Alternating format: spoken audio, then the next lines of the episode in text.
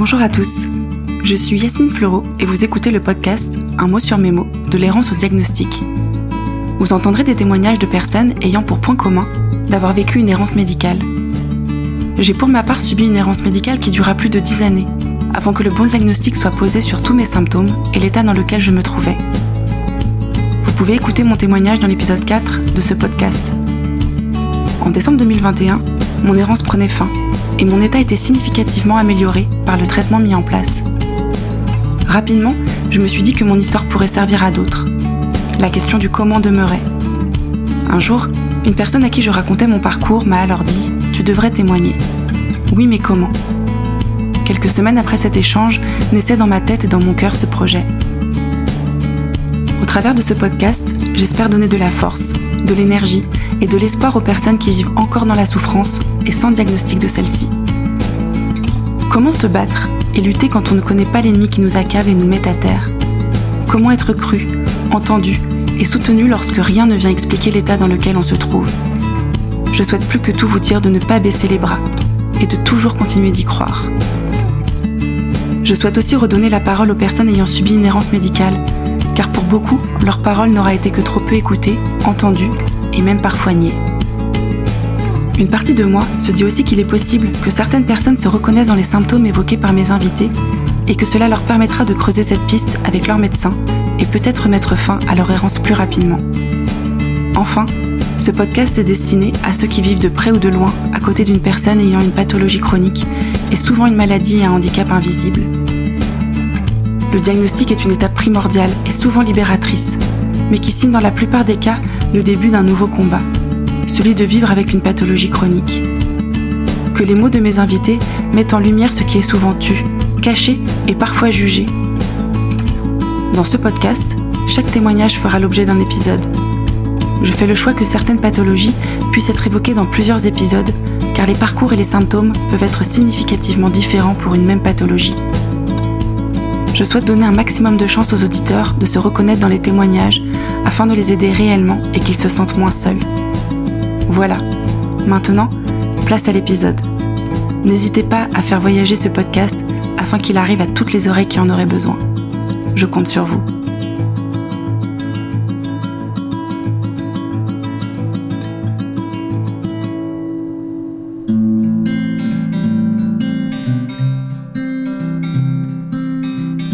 Aujourd'hui, il s'agit du dixième épisode, et il a une signification particulière pour moi. Lorsque je me renseignais sur comment lancer mon podcast, je trouvais partout le même conseil. Avoir 10 épisodes de près avant de se lancer dans l'aventure. Très rapidement, je me suis rendu compte ce que 10 épisodes représentaient en termes de temps, d'énergie et de travail. Et je me suis dit tant pis, je me lance et on verra.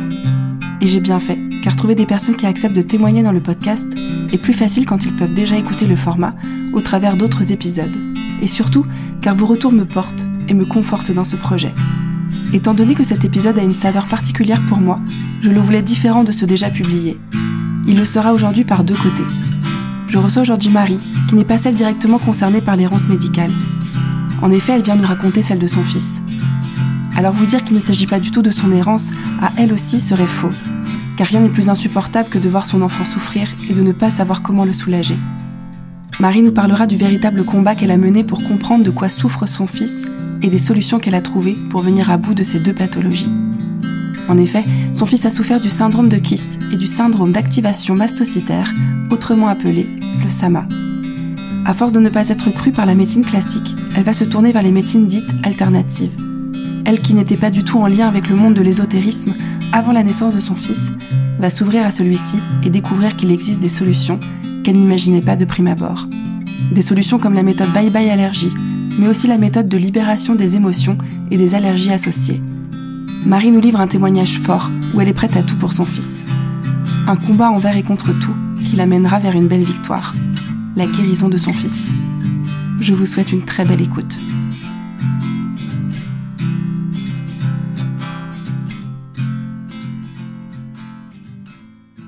Bonjour Marie. Bonjour. Je suis un petit peu malade aujourd'hui, donc ma voix n'est pas euh, celle de d'habitude. Je m'en excuse pour les auditeurs. Et puis je voulais te remercier d'être venue jusqu'à moi, parce que t'habites, on habite très très loin et on s'est retrouvés sur Paris. On a fait chacune euh, un bout de chemin. C'est une amie commune qui nous a mis en contact, si je puis dire. Et lorsque je t'ai contacté, eh bien, tu as accepté tout de suite de venir témoigner. Donc, je t'en remercie beaucoup. Ah bah de rien, c'est avec plaisir. c'est une première dans le podcast puisque tu vas pas nous parler de ta propre errance médicale, mais celle de ton fils. Oui. Et donc, euh, c'est une première de recevoir une maman à mon micro. Et on va donc dérouler le fil de l'histoire de ton fils et aussi de la tienne, puisque on sait bien que tout ce qui touche euh, nos enfants nous impacte euh, presque encore plus que lorsque ça nous touche nous-mêmes. Exactement. Est-ce que tu peux nous dire quelles sont les pathologies qui ont été diagnostiquées chez ton fils et les principaux symptômes? Alors, euh, mon fils euh, a eu ce qu'on appelle le syndrome de Kiss. Euh, donc en fait les symptômes c'était qu'il se tenait extrêmement mal, qu'il était toujours en fait une position un peu tordue. Il tournait très mal la tête d'un côté et il avait beaucoup de reflux. Donc ça c'était la première des choses. Et la pathologie, on va dire la plus importante ensuite, c'est un syndrome d'activation mastocytaire. Donc en gros, c'est une maladie qui fait qu'on est allergique à absolument tout. Donc, euh, enfin, si on, on, suit vraiment le diagnostic euh, médical, euh, c'est pas vraiment des allergies, mais c'est une maladie qui copie en fait le, même mécanisme que les allergies. Donc, allergique à absolument tout. Donc, les symptômes, c'était en premier lieu, en fait, dès que mon fils avalait quelque chose, il se mettait à avoir du reflux, il pouvait vomir, il avait le ventre tout tout gonflé en fait, comme toujours un peu l'image des, des, petits Éthiopiens euh, qu'on peut voir à la télé qui souffrent de, de, malnutrition. C'est un peu ça, vraiment un ventre en fait de femme enceinte. Énormément le hockey parce qu'il digérait pas correctement. Il se couvrait d'eczéma des pieds à la tête. Il avait des rhinites, euh, des bronchites euh, sans arrêt. Euh, les selles pleines de glaire, absolument pas normal. parfois, ça pouvait aller jusqu'à du sang dans les selles. Voilà pour le plus gros des symptômes. Après, il y avait plein d'autres petites choses ensuite que moi je voyais, mais le plus gros des symptômes, c'était ça. D'accord. Alors, où est-ce que ça a commencé ces symptômes? J'imagine que c'est au moment de la naissance de ton fils? Alors, c'est ça. Euh, ça peut-être pas commencé tout de suite directement, mais il s'est mis à pleurer euh, énormément dès la naissance. Donc déjà, je voyais qu'il était euh, très douloureux, pas confortable, parce qu'il dormait absolument pas et qu'il ne faisait que hurler, hurler, hurler. Euh, la naissance s'était bien passée? C'était une naissance compliquée ou qui aurait pu expliquer ces pleurs-là? Alors, moi, j'ai trouvé la naissance pas facile. Après, euh, par rapport à d'autres cas, on va dire qu'elle s'est quand même relativement bien passée. Il n'y a pas eu entre guillemets de complications.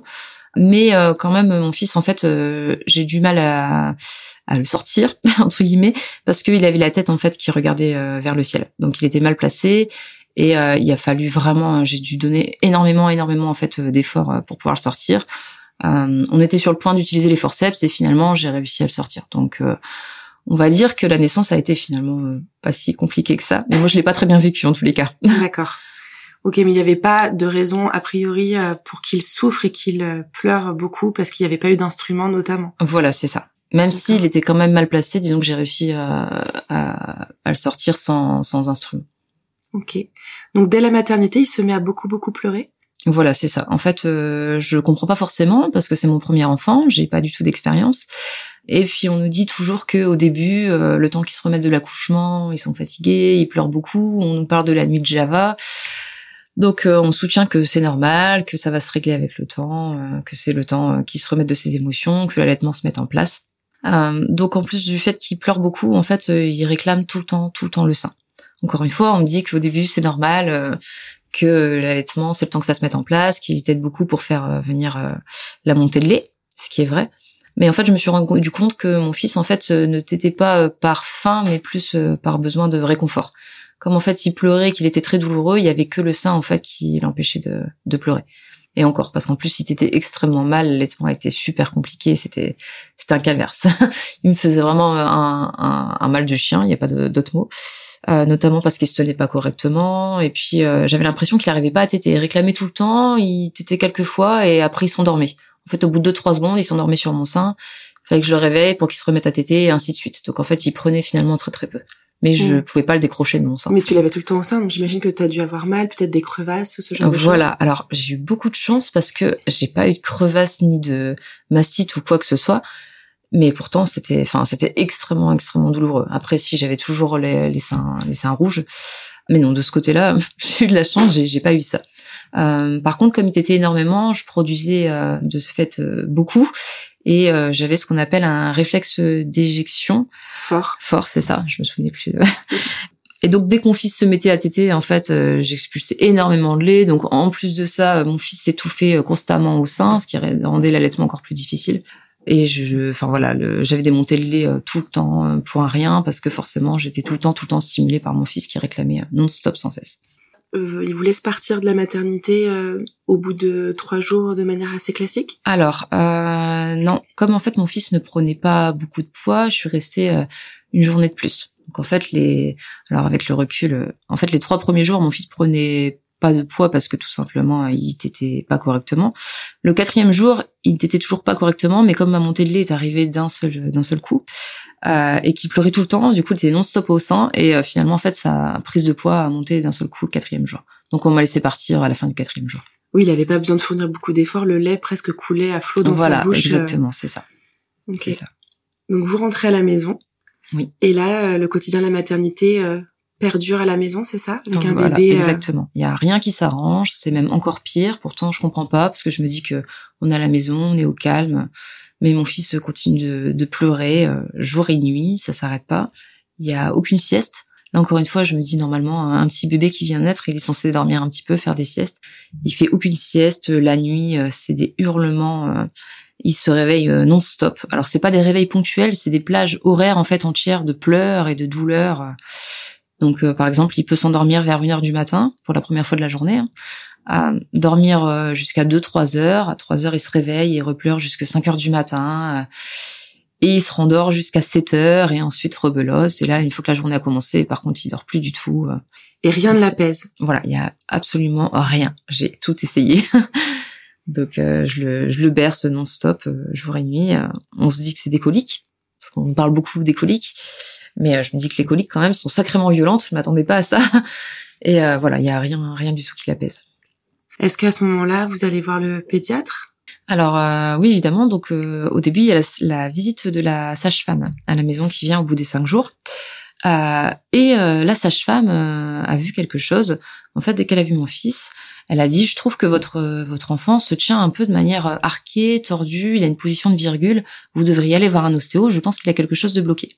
Donc je, je, suis quand même beaucoup reconnaissante parce que finalement ça a été la première et l'une des seules quand même à voir que déjà à ce niveau-là il y avait quelque chose qui n'allait pas. On parle un peu d'une position en banane. Moi c'est ça. ça. sur le syndrome de Kiss que vous m'avez appris. ça. C'était un bébé très arqué en, parenthèse ou en virgule voilà, comme tu dis ou en, banane. Exactement. Mm.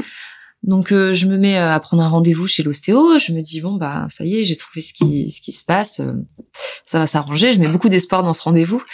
et donc le rendez-vous vient et en effet l'ostéo elle me, me dit oui c'est vrai qu'il a un petit problème au niveau des cervicales du bassin, c'est un peu bloqué. on va faire une petite séance et tout rentrera dans l'ordre, pas de souci. Donc c'est ce qui se passe et puis ça va beaucoup mieux pendant deux jours. Et puis deux jours après, de nouveau rebolote mon fils se met de nouveau à hurler. Euh, de nouveau, quand euh, quand je le change, il se remet à se contorsionner. Euh, quand je le porte, il est toujours très arqué. J'ai toujours peur de le faire tomber tellement il bouge, alors qu'un bébé, normalement, quand on le prend à bras, enfin, il devrait pas. Là, j'ai l'impression de prendre un, un petit chiot ou un petit chat qui essaie de se débattre de toutes ses forces. Donc, je me dis bon, c'est c'est que le problème, il n'était pas là. Je me suis dit bon, bah, on a vu l'ostéo, c'est pas ça. Donc, je balaye un petit peu cette piste-là. Mais toi, tu comprends tout de suite que ton bébé, il a pas un comportement entre guillemets normal d'un nourrisson et qu'il y a quelque chose qui va pas. Oui, pour moi, vraiment, au fond de moi, il y a quelque chose qui va pas. J'en suis sûre. Oui, c'était trip de maman qui voit tout de suite que ton bébé il est en souffrance. Ça. Alors, on est toujours, surtout quand c'est le premier, je pense, on est toujours euh, entre euh, est-ce que oui, il y a quelque chose qui va pas, et puis après on on revient vers l'autre hypothèse, non, mais c'est mon premier, je sais pas, peut-être que c'est pas ce que j'imaginais, peut-être que c'est pas censé se passer comme ça. Mais finalement, j'ai quand même senti euh, très très vite qu'il euh, y avait quelque chose qui allait pas. De toute façon, ça se voyait quand même que mon fils était douloureux. Enfin, donc euh, je suis allée voir mon médecin traitant. Et le médecin traitant, en fait, il fait comme tous les médecins font quand un bébé vient de naître, il le pèse, il mesure la taille, le périmètre crânien il voit qu'il prend bien du poids. Là-dessus, il n'y a pas de souci parce que mon fils est non-stop au sein, forcément, vu qu'il y a que ça qui le calme, donc il fait que manger toute la journée finalement. Et que donc comme mon fils euh, a une courbe de poids qui décolle, en fait, c'est un signe de bonne santé. Donc ça, c'est la chose qui est qui est assez terrible parce que euh, dès qu'il le pèse, ils disent bah non, votre bébé il va très bien, il prend beaucoup de poids, tout va bien, c'est peut-être des petites coliques, ça va passer, il faut attendre. Donc euh, voilà. Donc j'ai suivi au début les conseils du, du pédiatre. J'ai attendu. Au bout de trois jours de où ça il continue à pleurer, je me dis non c'est pas possible. Donc on finit par aller aux urgences. Un soir où vraiment c'est plus possible. Il pleure tellement qu'en fait plusieurs fois il s'arrête carrément de respirer. Il devient tout rouge en fait tellement il est en crise de, de larmes. Ou on l'entend plus respirer pendant quelques secondes tellement il sait plus reprendre sa respiration. Donc c'est ça il nous le fait trois quatre fois par jour quoi. C'est ça devait être très inquiétant pour vous. C'est ça. Donc une nuit, euh, donc là il y a deux semaines, je décide d'aller euh, à l'hôpital aux urgences pour expliquer la situation. Là je demande en fait euh, qu'ils le prennent, qu'ils le gardent en observation. Parce que le problème c'est que mon fils, dès qu'il arrive chez le médecin, tout d'un coup, comme il est dans un nouvel environnement, il s'arrête de pleurer. Chose qui n'arrive quasiment jamais, mais ça arrive qu'à chaque fois qu'on est chez le médecin, il s'arrête de, de, pleurer en tous les cas quelques minutes parce qu'il découvre son environnement, euh, il voit que donc ça l'occupe, on va dire un petit peu. Mais donc ça n'est pas du tout représentatif de ce que vous vivez au quotidien voilà, et, de ce que tu ramènes au médecin en fait. Voilà, exactement, c'est ça. Donc c'est aussi pour ça que je suis pas très crue de ce côté-là. Donc là je vous urgence, j'ai dit écoutez, je veux que vous le gardiez en observation pour que vous voyez ce qui se passait, il y a quelque chose qui va pas, c'est sûr et certain. Encore une fois, le médecin, il, il prend les, les mesures, euh, il regarde, il dit non, il va bien. Et au bout de, comme les urgences, ça dure un petit moment. Au bout d'un moment, mon fils commence à, de nouveau en fait, à faire une, crise de larmes. Et là, en fait, je vois le médecin quand même qui voit mon fils pleurer, qui dit OK, on va vous le prendre, on va le garder en observation. Il y a quelque chose qui va pas. Je me dis bon. Donc je passe une semaine à, l'hôpital de Valenciennes. Et quand j'arrive là-bas, le, le, médecin regarde ce qui se passe et me dit bah écoutez, votre fils, on dirait qu'il a faim. Peut-être que le souci euh, c'est l'allaitement. Peut-être qu'en fait juste il a faim on va essayer le, lait infantile pour voir. J'ai écouté, j'ai déjà essayé. Vous, doutez qu'en les urgences, j'ai un peu tout essayé. Euh, ça fonctionnait pas. C'était même encore pire. En fait, avec le lait infantile, il se mettait encore plus à pleurer. Non, mais on va déjà essayer. Euh, moi, je pense que c'est ça. Il a l'air d'avoir faim. Donc c'est quand même fou qu'on aille aux urgences et que la solution qu'on vous propose, c'est bah votre enfant peut-être qu'il a faim quand même. Surtout que tu disais qu'il avait une courbe de poids absolument parfaite, donc ça montrait bien qu'il se nourrissait Exactement. suffisamment pour avoir une très belle prise de poids. C'est ça. Donc vous pouvez imaginer que c'était pas un problème de faim. C'est ça.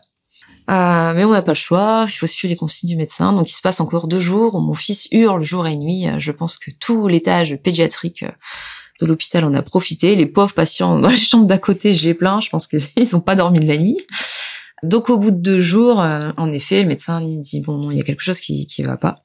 Donc moi pendant ce temps-là, comme euh, ça n'avance pas trop, je cherche de mon côté. Donc je commence à regarder sur internet. Chose que normalement il ne faut pas faire, mais quand on est un peu désespéré, euh, on a besoin de trouver des solutions. Si les médecins ils peuvent pas les apporter, il faut chercher en fait. Donc je me suis mise à regarder sur internet. J'étais dans beaucoup de groupes de sur Facebook notamment de, de mamans euh, qui avaient des enfants pour savoir un peu si ce que je vivais était normal. Et de là, il y a beaucoup de mamans qui m'ont dit, bah écoute, souvent les bébés ils ont du reflux à la naissance, donc peut-être que ton fils a du reflux. Ça y fait beaucoup penser parce que tu peux pas le poser dès que tu le poses, il pleure, il supporte pas d'être allongé, tu le vois régurgiter. C'est possible que ce soit ça. Donc de là, bah, j'évoque la piste au médecin vu que je suis toujours à l'hôpital. le médecin me dit, euh, me dit euh, oui, euh, ça y ressemble, donc on nous prescrit en fait le médicament pour pour le reflux qui s'appelle Inexium.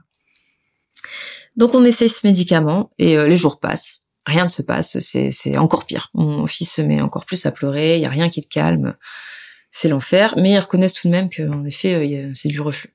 Euh, donc moi, je demande au médecin, bah, qu'est-ce qui se passe, comment on fait, vu que le, le médicament fonctionne pas? Moi, j'attends la suite. Et en fait, euh, ils me disent oui, euh, bon bah, on va faire une, une pH métrie pour voir si c'est vraiment du reflux qu'il a. Je dis écoutez, on voit qu'il y a du reflux. Et je veux bien qu'on fasse l'examen, mais qu'est-ce que ça va apporter, vu que le seul traitement qui existe, il fonctionne pas sur mon fils. C'est un peu la mm. panique. Moi, je comprends en fait qu'il y a pas de. Les médecins en fait n'ont pas grand chose à, à me dire. Donc euh, ils ont dit oui, on va attendre l'appareil pour voir s'il a du reflux. Donc moi, en entendant, je continue à chercher en fait euh, sur internet. Je me dis bon bah voilà, le médicament fonctionne pas, euh, je sais pas quoi faire. Et encore une fois, c'est les mamans qui m'ont dit si le médicament fonctionne pas, ça se peut que ton fils soit allergique aux protéines de lait de vache. Il supporte pas en fait les produits laitiers. Je me dis bah oui, mais j'allaite. Donc euh, mon fils, il a pas de lait de vache. Et si, parce que toi, comme tu manges des protéines de lait de vache, ça passe dans le lait. Voilà, exactement. Donc je me suis dit bon bah ok, je vais en parler au médecin. Donc j'en parle au médecin qui me dit non, c'est pas possible, vous allaitez, vous êtes pas une vache, euh, ça passe pas, ça passe pas dans le lait. Donc j'en suis encore à ce moment-là à me dire euh, à, prendre la parole du médecin pour ce qui est en même temps c'est ce qui devrait être normalement pour la vérité. Donc je me dis bon bah c'est tout, c'est peut-être que que c'est pas ça vu que j'allaite, on m'a dit que c'était pas possible. Entre-temps, quand même, le médecin euh, fait des tests allergiques à mon fils. Donc je suis quand même un peu écoutée de, de ce côté-là. Euh, pendant l'hospitalisation en tous les cas. Et en fait, les tests, ils prennent juste quelques gouttes de mon lait, ils les mettent sur mon bras, et en fait, ça paraît négatif, donc ils disent bah non, il est pas allergique à votre lait. Au lieu de tester les protéines de lait de vache. Mais bon. Ils les mettent sur ton bras ou sur son Euh, bras sur son bras, sur son bras, sur son D'accord. bras. Euh, donc en fait, ils testent directement mon lait plutôt que d'aller euh, tester les protéines de lait de vache en fait. Donc euh, ça paraît négatif. Euh, donc j'abandonne un peu cette piste-là parce que j'y connais pas grand-chose à ce moment-là aux allergies, donc euh, je me dis que c'est pas ça. Entre temps, je continue à être, je suis toujours hospitalisée. euh, donc le peu que mon fils euh, dorme, en fait, je suis en train de chercher frénétiquement des réponses. De là, en fait, on me parle donc du syndrome de Kiss. Parce que j'explique que mon fils a été voir l'ostéo, que ça fonctionnait pendant deux jours et que ensuite ça n'allait plus. Donc de là, on parle du syndrome de Kiss. Donc en gros, c'est un, une sorte de torticolis, mais euh, qui ne se résout pas avec une manipulation classique. Alors, je suis pas assez, euh, je saurais pas expliquer exactement dans les détails, je suis pas assez calée là-dessus. Mais en gros, euh, ça serait une subluxation en fait euh, au niveau de l'atlas, au niveau des cervicales, euh, qui en fait se remettra en place qu'avec une manipulation spécifique par des ostéos formés par le syndrome de Kiss et pas par des ostéos classiques qui n'ont pas été formés. Il faut savoir qu'il y a une polémique là-dessus. Voilà, moi je raconte juste ce que j'ai vécu. Le syndrome de Kiss, euh, c'est très sujet à polémique. Il y en a qui vont dire que ça existe, d'autres qui n'existent, ça n'existe pas. Moi, je raconte juste ce que j'ai, ce que j'ai vécu. Voilà. Oui. Donc de là, euh, je me dis, euh, heureusement, en fait, j'ai un, il y a un, un spécialiste dans le syndrome de Kiss qui se trouve en Belgique, donc à une heure et demie seulement de où je suis. Donc euh, j'explique au médecin ce qui se passe. Le médecin, en fait, je me rends compte qu'ils n'ont pas trop de solutions. donc il me signe une autorisation de sortie temporaire pour aller voir cet, cet ostéo en Belgique. Euh, donc on y va, on fait la route, toujours avec mon fils qui, qui hurle à mourir. Euh, et de là, euh, donc l'ostéo euh, dit oui, en effet, c'est un syndrome de, c'est un syndrome de Kiss. Et il fait la manipulation. Tout de suite, euh, alors franchement, euh, c'est dès que j'ai porté mon fils après, c'était plus la même la même chose parce qu'il gesticulait plus et en fait il se Il s'arrondit. il s'arrondissait, c'est ça, voilà, Mm. c'est ça. Il se mettait vraiment en fait euh, bien dans mes bras comme il faut en position physiologique alors Mm. qu'avant il était toujours complètement tordu. En extension. Voilà, en extension, c'était très difficile à porter. Euh, pareil, quand je le mets au sein, déjà, euh, il se tient beaucoup mieux en fait, euh, parce que je me rends compte qu'il tourne bien sa tête pour prendre le sein. Et c'est une chose que je m'étais pas rendu compte avant. Pourtant, les médecins, ils sont passés, ils ont regardé ça au niveau de la tête, mais pour eux, ils tournaient la tête dans, très bien des deux côtés, donc ils se sont pas arrêtés. euh, ils se sont pas arrêtés là-dessus. Pour eux, il y avait pas de souci. Et l'ostéopathe euh, qui est spécialisé te confirme que pour lui c'est un syndrome de Kiss? Oui. Donc euh, Ça se règle en une séance? Euh, oui, alors enfin il y a deux il y a deux ou trois séances. Donc il a fait la première séance et il y avait une deuxième séance pour débloquer le bassin euh, euh, six mois après. En fait, c'est vers vers les six mois en fait qu'il faut attendre. D'accord. voilà. Mais il n'y a que ça à faire et normalement ça vient régler ces problèmes-là. Voilà, c'est ça. Ok, Pour au niveau euh, tout ce qui est en tous les cas euh, euh, motricité. d'accord. Donc là j'imagine que tu te dis, bah voilà, je retrouve un bébé qui se love contre moi, qui tète mieux. Ça y est, j'ai trouvé la solution, tout va bien. Voilà, c'est ça. Ce que je ne savais pas, c'est que c'était la première miette d'un long chemin de petits poussés. Euh, donc de là, euh, je reviens à l'hôpital et euh, mon fils va beaucoup mieux, il dort beaucoup mieux, les médecins le constatent. Donc je demande à sortir en fait parce que j'en ai assez. Les médecins, entre-temps, la machine pour voir s'il avait du reflux n'était toujours pas arrivée, a eu du retard. Moi, j'en pouvais plus, ça faisait déjà un moment que j'étais à l'hôpital. J'ai dit, écoutez, je vais rentrer chez moi, mon fils, euh, ça va beaucoup mieux, maintenant je peux gérer, ça va. Les médecins euh, m'ont dit, bon, écoutez, de toute façon, on ne trouve rien aux examens. Donc, euh, on, on voit qu'il, en tous les cas, on a vu qu'il a souffert, hein, qu'il est douloureux, mais comme aux examens, nous, on n'a rien trouvé cliniquement, il est en bonne santé. Je me dis, bon, bah, très bien. Et donc, on me laisse sortir. Ça va mieux, euh, pendant quelques jours, et mon fils, de nouveau, se remet à pleurer. Donc là, je me dis, mais c'est pas possible, quoi, on, s'en sort pas. Alors, ça va beaucoup mieux niveau psychomo- psychomoteur. Par contre, niveau douleur, en fait, euh, il continue d'avoir du reflux. euh, il- Et en fait, il y a des symptômes qui commencent à apparaître qui n'étaient pas là tout au début. Donc le reflux, c'était le premier des symptômes. Ensuite, il commence, euh, je me rends compte, à à avoir l'eczéma. Donc là, il y a l'eczéma qui apparaît. Ensuite, euh, beaucoup de rhinite en fait. Au début, juste il éternuait tout le temps, tout le temps, tout le temps, et là, il se met carrément en fait à avoir des, rhinites régulièrement, des bronchites, alors que en 2018, c'est l'été euh, canicule. Enfin, il fait une chaleur à mourir, il n'y a pas de quoi, et il se met en fait à tomber malade tout le temps. Donc de là, par la suite, euh, je continue à aller voir euh, des médecins. Dire, écoutez, euh, mon fils, il attrape de l'eczéma. il, je comprends pas. J'ai l'impression que mon lait ne supporte pas. Donc là, les médecins me prescrivent plusieurs laits infantiles. Je dis, bah, écoutez, on va essayer d'autres laits. Je pense que j'ai essayé une dizaine de laits à peu près. Il y a aucun lait infantile qui passe sur le marché français. Je les ai absolument tous, tous essayés. Est-ce que tu as essayé aussi justement ceux euh, sans protéines de lait de vache? Tout à fait. Ok. Tout à fait. Euh, donc j'ai essayé euh, au début des hydrolysats. Donc en fait c'est à base de protéines de lait de vache, mais très fra très enfin très fracturé, fractionné pardon. Donc euh, normalement il est censé les tolérer. Et en fait quand je l'en donne, je me rends compte que ces symptômes ils s'atténuent. Mais ça dure deux trois semaines et après de nouveau rebelote, ça recommence. Je me dis mais c'est pas possible. Je pense vraiment que mon fils il est allergique au lait de vache. Donc je me mets en fait à faire l'éviction des produits euh, laitiers euh, via mon lait parce que finalement il est infantile ça fonctionne pas. Donc je suis toujours en fait en allaitement mixte. C'est euh, en même temps au sein parce qu'il y a que ça qui le calme aussi. Et puis j'essaye les laits infantiles en espérant en trouver un qui, qui passe. Donc j'essaye à peu près tous les laits infantiles et je commence l'éviction des protéines de lait de vache.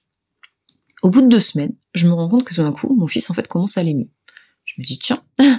Il... alors il dort toujours pas mais en tous les cas il hurle plus on voit qu'il est grognon, qu'il est agité, qu'il est bougon, mais on passe de de en totale souffrance à bougon, grognon. Je me dis tiens, il semble qu'il y a une différence. Donc un soir, je fais le petit test, je donne un peu de, de, lait infantile pur et dur de, lait de vache, je donne 10, 10 millilitres, quelque chose comme ça. Il faut savoir que je les ai donnés parce que les médecins que je suis allée voir avant euh, ont fait des tests allergiques et comme tout était négatif, ils m'ont dit non, il n'y a pas de souci, euh, euh, il n'est pas allergique au lait de vache, vous pouvez lui en donner, il n'y a pas de problème. J'ai pas fait ça de moi-même. Et euh, je lui ai donné ces 10 minutes de lait de vache. Et là, la catastrophe, le cauchemar. Il s'est mis à hurler toute la nuit, à se courir d'eczéma, tout d'un coup, des pieds à la tête. Donc là, c'était très impressionnant. C'était la première poussée d'eczéma. Donc mon fils, il était vraiment euh, ravagé euh, par l'eczéma. Des selles, il, voilà, il faisait caca complètement liquide. C'est, enfin, il se tordait de douleur. J'entendais son ventre qui, qui, qui faisait des bruits. En fait, j'avais l'impression d'entendre ses intestins qui se retournaient dans son ventre. Enfin, combien de fois je me suis dit, à l'intérieur de mon fils, il y a quelque chose qui va pas quoi. Enfin vraiment, j'avais une image. Euh, Là, t'avais réintroduit d'un coup en fait les protéines de lait de vache pour voir s'il y avait un changement de comportement. Voilà. Pour pouvoir associer vraiment l'amélioration à l'absence de protéines de lait de vache plutôt qu'à ça, des colis qui auraient pu passer, le reflux qui aurait pu passer quand on n'arrêtait pas de me le répéter, qu'au bout de trois mois ça allait mieux, etc. Donc j'avais besoin de savoir. Donc là je savais. Je me suis dit, ok, mon fils il est allergique au lait de vache. Donc là, éviction stricte des protéines de lait de vache pour moi, partout. Euh, je regardais toutes les étiquettes, j'ai fait attention à tout. Euh, donc il se passe 4-5 jours où c'est difficile pour lui, le temps de se remettre de la réaction, et après de nouveau ça va mieux. Donc il a que mon lait. Euh, entre temps, je vais voir l'allergologue pour lui dire bon bah voilà, j'ai fait le test en direct, j'ai bien vu que mon fils il était allergique au lait de vache. Donc de là, elle me prescrit euh, des autres laits, des hydrolysats sans protéines soi-disant de lait de vache. Et euh, je m'aperçois que mon fils euh, les tolère pas. Donc elle, finit en fait par me prescrire un lait qui s'appelle le Neocat, auquel euh, on est censé être impossible, enfin c'est impossible d'être allergique, vraiment impossible, impossible. C'est une certitude, on peut pas être allergique à ce lait-là, euh, il doit forcément le tolérer. À ce moment-là, mon fils il a 4 mois, moi j'en peux plus, je suis fatiguée, je dors plus, ça fait 4 mois que je dors pas. Mais c'est ça que je voulais te demander, c'est que pour euh, toi et le papa, j'imagine euh, votre état émotionnel de voir votre fils souffrir comme ça et aussi l'état d'épuisement dans lequel vous devez vous trouver. Comment vous trouviez les ressources? Est-ce que vous aviez un entourage qui venait euh, prendre un petit peu le relais pour que vous puissiez dormir ou ne serait-ce que ne pas complètement vriller? Parce qu'avoir un bébé qui hurle non-stop, on a beau l'aimer de tout notre cœur, il y a un moment donné où c'est extrêmement dur. Ouais, ouais, mais c'est exactement ça. Hein. C'est, je pense que le plus dur là-dedans, c'était l'impuissance. D'avoir son enfant qui souffre et vraiment de, rien pouvoir faire, en fait, ça c'est euh, difficile. Euh, et ça, la fatigue, le manque de sommeil, je pensais pas que c'était possible de tenir comme ça, mais le corps est, incroyable là-dessus. Enfin, vraiment, j'ai survécu. C'est de la survie. De toute façon, il n'y a pas d'autres mots. Parce que si je fais le calcul, je devais dormir... Euh, les, on va dire 6 heures sur 24 entre on va dire des siestes par-ci par-là. En fait, je faisais plus que des siestes. C'était une heure par-ci par-là quand mon fils dormait. Et encore, je pouvais pas le poser parce que sinon il se réveillait. Donc, j'essayais de dormir contre moi. Donc c'était un sommeil euh, très très léger. Oui, pas récupérateur du tout pour toi. Voilà, c'est mm. ça. Et au niveau de l'entourage, euh, c'était très compliqué. Alors heureusement quand même, il y avait ma mère. Alors ma mère, elle, me croyait complètement parce que elle, elle venait. Donc elle venait des fois passer une semaine à la maison et elle voyait ce qui se passait. Donc euh, ma mère là-dessus, euh, elle me, elle me croyait. Je voyais vraiment que. Et puis à force, euh, elle, euh, elle connaissait un peu les symptômes de, de mon fils. Je voyais vraiment qu'elle, elle pensait comme moi en fait là-dessus. Et ensuite, le reste de mon entourage, comme ils n'étaient pas là tout le temps avec nous, non, on n'était pas cru. Enfin, clairement. ou alors, c'est pas qu'on n'était pas cru, mais on se disait non, mais c'est le temps qui, c'est parce que tu l'habitues trop sein. c'est toujours de notre faute. Hein. c'est parce que tu l'habitues trop au sein, tu le couvres trop, tu le laisses pas pleurer. c'est ouais, j'ai eu des conseils. C'est ton lait qui est pas assez nourrissant. J'avais beau essayer d'expliquer hein, que j'avais essayé tous les laits, qu'il y avait rien qui marchait c'est vrai, ça va passer en grandissant. Euh. C'était très culpabilisant finalement pour ah. vous qui essayez de faire tout pour votre enfant. Et en plus, le regard des autres vous renvoyait que euh, c'est parce que vous faisiez trop ou pas assez en fait. C'est ça, exactement. C'est ça. De toute façon, en fait, chaque fois là où je venais chercher des réponses ou du soutien, en fait, euh, je me prenais toujours une pluie de reproches. Alors c'était pas, eux ils s'en rendaient pas compte hein, évidemment parce qu'ils savaient pas, mais c'était des c'était des choses qui, qui faisaient très mal quand même. Enfin, mm. c'était toujours. Euh, c'était te juger en tant que maman en plus. C'est ça. Mm. Ou euh, la chose que j'ai le plus entendue, c'était euh, tu vois pas dans l'état de stress que t'es, c'est parce que t'es trop stressé et ressent ton stress. Mais mon fils, il a pas été malade parce que j'étais stressée. Je suis stressée parce que mon fils est malade. Oui. c'est toujours prendre le, problème à l'inverse. C'est assez, assez pénible. ça me fait un peu penser aux médecins qui te disent que tu as mal parce que tu es dépressif. Voilà. Alors qu'en fait, moi, j'arrêtais pas d'expliquer, de dire c'est parce que je souffre que je commence à avoir un état dépressif. Voilà. Mais c'est pas l'inverse. Voilà, c'est exactement ça. C'est ils prennent toujours, toujours le, problème à l'envers. Ça, ça a été ça tout, tout le long. Hein. Donc euh, on a toujours attribué les mots de mon fils à mon état, alors que mon état découlait des mots de mon fils, quoi. C'est et on disait rien au papa? C'était surtout euh, toi euh, qui non, si si si si, c'était c'était c'était nous deux. Hein. C'était nous deux, nous deux qui, qui étions trop stressés. Après, comme c'était moi, au moins vous étiez une équipe oui. face à ah, ça? Oui, quand même là-dessus, franchement, ouais. Alors, je veux pas dire que tout a été tout beau tout rose. Il y a eu des moments où euh, ces moments là c'était assez difficile, mais euh, forcément on avait tous les conseils en fait de l'entourage de l'extérieur qui arrivaient et nous on cherchait à tout prix une solution. Donc de temps en temps, le papa il me disait bah peut-être qu'il faudrait euh, essayer euh, de le laisser pleurer ou peut-être qu'il faudrait essayer ou que ça va passer ou il faut attendre. Et même moi des fois finalement il y a des moments où j'ai eu ce discours là hein, à l'inverse. Et, euh, et là, c'était c'était dur parce que ça occasionnait euh, quand même des disputes entre nous. Euh, Puis la fatigue. Voilà. Chez tous les jeunes parents, même sans sans vivre un quotidien comme tu le décris, avec la fatigue, tout part beaucoup plus vite. la moindre petite étincelle dans un couple, ça part beaucoup plus vite quand on est très fatigué. C'est ça. Hmm. Et heureusement parce qu'on est quand même tous les deux de nature assez calme, donc là-dessus, on arrive à garder la tête froide, mais c'était quand même. Enfin, c'est Ouais, ça, c'est l'accumulation de fatigue. Plus, euh, il faut quand même se rappeler qu'on a quand même en fond sonore tout le temps euh, des hurlements de bébés non-stop, non-stop. Enfin, moi, j'ai compris. C'est attention, c'est pas du tout quelque chose que je cautionne, mais euh, j'ai pu comprendre que parfois certains parents pouvaient en fait faire l'impardonnable parce que j'y ai déjà pensé. Tellement on n'en mm. peut plus, quoi. C'est d'avoir des gestes où on devient fou, hein, d'entendre hurler. En plus, mon fils en plus avait un, un coffre assez, a du coffre en plus par rapport aux autres aux autres bébés un niveau débit euh, sonore assez élevé. Donc, euh, mais ouais, voilà, c'était. Mais ça, on le dit pas assez parce que c'est une image qui est très culpabilisante pour les parents. Mais alors, je vais pas dire tous les parents parce que je ne sais pas, mais il y a énormément de parents qui ont forcément à un moment donné cette image de dire mais je vais le jeter par la fenêtre. Alors bien sûr, ça devient pathologique si on le fait vraiment. Hein. On ne passe pas à l'acte, sinon c'est il y a une pathologie chez le parent. Mais euh, cette pensée-là de mais je vais je vais le balancer, c'est pas possible, je n'en peux plus. On est quand même beaucoup à l'avoir euh, pensé et pour autant il n'y a pas de passage à l'acte et ça ne vient rien dire sur euh, l'affection et l'amour qu'on porte à nos enfants. C'est juste que ça vient toucher à nos propres limites. Et ça, il faut déculpabiliser, de dire en fait c'est ok. Et si ça arrive pour qu'il n'y ait pas de passage à l'acte, eh bien allez poser votre bébé dans son berceau. Dites-lui là je n'en peux plus, je ne, je ne, suis plus bon pour toi, je ne peux rien pour toi. Je te laisse dans ton lit cinq minutes en sécurité. Je vais me calmer, je reviens après. Mais mettez votre bébé en sécurité. Allez crier, allez appeler un copain, une de la famille. Euh, voilà, pleurez un coup et après vous serez capable de retourner auprès de votre bébé et probablement de l'apaiser parce que vous-même vous aurez retrouvé un état intérieur qui est plus plus aligné et plus apaisé. Et c'est ok en fait de dire j'ai mes propres limites et de toute manière quand on est à ce point-là à bout de nerfs, effectivement là pour le coup on va pas calmer son bébé parce qu'on va effectivement lui passer notre propre nervosité et il va pas s'apaiser. Et donc du coup faut ça on le dit en, même en prévention euh, à la maternité, on nous dit posez votre bébé si vous n'en pouvez plus en sécurité dans son lit.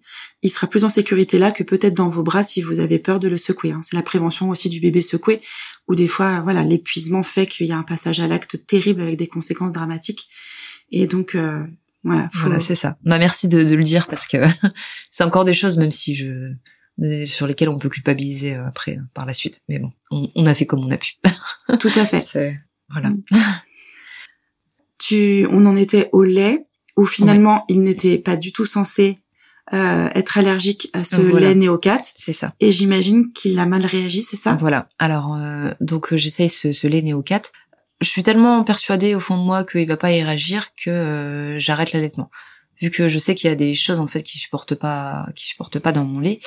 Euh, parce que donc en plus de l'éviction des protéines de lait de vache je me rends compte qu'il y a d'autres choses qui supportent pas en fait. Euh, il y a je vois encore des poussées d'eczéma selon ce que je mange donc je sais qu'il y a d'autres choses qui ne vont pas. Donc je me dis bah je vais faire que le lait néocat au moins je ferai pas prendre de risque à mon à mon fils. Et puis clairement je suis épuisée d'allaiter. J'en peux plus. Donc euh, j'arrête d'allaiter et puis je lui donne du néocat ça se passe bien les deux premières semaines. Enfin bien c'est moins pire en tous les cas. Et puis euh, au bout de deux semaines, euh, là les symptômes reviennent. Donc là euh, c'est la catastrophe, il se remet à vomir tous ses biberons. cette fois-ci il ne veut plus manger parce qu'en fait je me rends compte que quand il avale ça le fait souffrir. Je pense qu'il avait des œsophagites. Et là c'est un peu la catastrophe parce que je me rends compte que j'ai plus rien pour le nourrir parce que j'ai arrêté d'allaiter. Il y a aucun lait qui passe. Mon fils il a quatre mois, quatre mois et demi. Je suis en panique. Là je me dis j'ai plus rien pour nourrir mon enfant. Enfin à quel moment quand on prévoit d'avoir un enfant on se dit euh, que mon plus gros problème, ça va être de comment nourrir mon enfant en 2023. Enfin, c'est en 2018 pour le coup, c'est en 2018. Donc je file de nouveau aux urgences. Euh, J'explique, j'ai écoutez, mon fils, euh, il tolère pas du tout celui-là, c'est pas possible, il mange plus rien, qu'est-ce qu'on fait? Donc là, les médecins disent, bah donnez-moi les quantités avalées. Alors je dis, bah là, mon fils aujourd'hui, il a bu 150 minutes par jour, ce qui est très peu quand même, c'est normalement. Surtout quelques minutes. Voilà. Hier, il a bu 300 millilitres. Il le pèse. Oui, bon, la courbe, elle est quand même, elle est, elle est bien, parce que forcément, il avait beaucoup de marge. Euh, et en fait, comme la courbe, selon eux, ne se cassait pas assez la figure euh, à leur, leur goût, euh, écoutez, le néocat au goût, c'est pas très bon, euh, donc ça doit être ça, c'est parce qu'il aime pas. Alors que mon fils, les deux premières semaines, l'avait avalé sans problème. Je lui dis non, c'est pas le, le problème, c'est pas le goût, c'est, je vous dis, il est allergique. Non, c'est pas possible d'être allergique, madame, etc. Donc là, on s'énerve un petit peu hein, sur les médecins, mais je, de toute façon, je vois pas si c'est ça. Hmm. Donc encore une fois, je suis sortie des urgences avec mon fils qui pleure. Je sais plus quoi lui donner. Alors il m'avait dit bon bah essayez la, la diversification. Il avait quatre mois, essayez un petit peu euh, des choses solides euh, avec autre chose. Je me dis bon bah ok à la limite vu que le problème ça a toujours été le lait, je me suis toujours dit euh, bah vivement qu'on passe à l'alimentation solide. Quand il y aura plus besoin de lait, il y aura plus de problème. Entre temps, donc je rentre chez moi, je prévois quand même dans ma tête toujours un plan B. Alors ça, je pense que c'est le mot de survie, je sais pas, mais dans ma tête, je sais que si je vais voir le médecin ou que cette piste-là elle marche pas, j'ai toujours toujours un coup d'avance je me dis euh, si la diversification ça marche pas, au cas où il faut que j'arrive à reproduire de nouveau du lait. Donc tu entre temps, ton lait? Voilà. Donc ça faisait quand même que un mois que j'avais arrêté d'allaiter, j'en avais plus beaucoup, j'étais loin à tirer lait, je me suis mise à tirer mon lait toutes les trois heures pendant euh, pendant 30 minutes minimum et euh, de là ma lactation est revenue. Donc en fait même s'il y a rien qui coule, il faut savoir que plus on stimule son corps, plus le lait revient. Et puis t'étais encore gorgée d'hormones. Et il y a même des études qui ont montré qu'une femme qui a déjà allaité, en fait, même euh, par exemple dans des dans des cas vraiment dramatiques hein, de guerre, de famine, de ce genre de choses, elle pourrait réallaiter alors qu'elle n'a pas eu de grossesse. Voilà. Il y a eu des il y a eu des cas comme ça et on, on voit en fait euh, euh, il y a des je sais pas si c'est une quelle imagerie c'est, mais en tout cas, il y a des images d'un sein euh, qui n'a jamais allaité et d'un sein qui a déjà allaité. Et en fait, on voit, ça fait comme une arborescence et le sein est différent. Et donc, on montre qu'il y a une modification chez la femme qui a déjà allaité qui perdure avec le temps, même euh, chez la femme euh, qui, qui, qui, vieillit en fait. Hein. Donc, le corps est ouais, la incroyable. Nature est dingue. la nature incroyablement en fait. C'est ce que je me disais, c'est, je revenais pas. Donc, donc de là, je me suis mise à tirer euh, toutes les trois heures. Donc alors, c'était très compliqué. Là, c'était horrible parce que mon fils, je pouvais pas le poser, mais j'avais besoin de le poser pour tirer mon lait. Donc euh, j'ai ces images, je suis là pendant 30 minutes en train de tirer mon lait, mon fils est en train d'hurler, me réclame, je peux pas le prendre dans mes bras. Je dors quasiment pas parce qu'il pleure tout le temps. Et en plus de ça, je mets un réveil toutes les trois heures pour pouvoir tirer mon lait pendant 30 minutes. Je suis dans un état d'épuisement euh, horrible. Il faut savoir aussi que normalement j'étais censée reprendre le, travail. Euh, je suis allée voir une gastropédiatre pour euh, lui expliquer un peu les problèmes que mon fils avait. La gastropédiatre ne m'a absolument pas cru, m'a dit que c'était impossible d'être allergique à tout, euh, m'a moralisé plus qu'autre chose. Finalement, en fait, euh, elle m'a dit que mon fils c'était pas normal, qu'il n'était pas encore diversifié, enfin quand j'avais pas encore commencé la diversification, que j'étais trop stressée, que je transmettais mon stress, etc.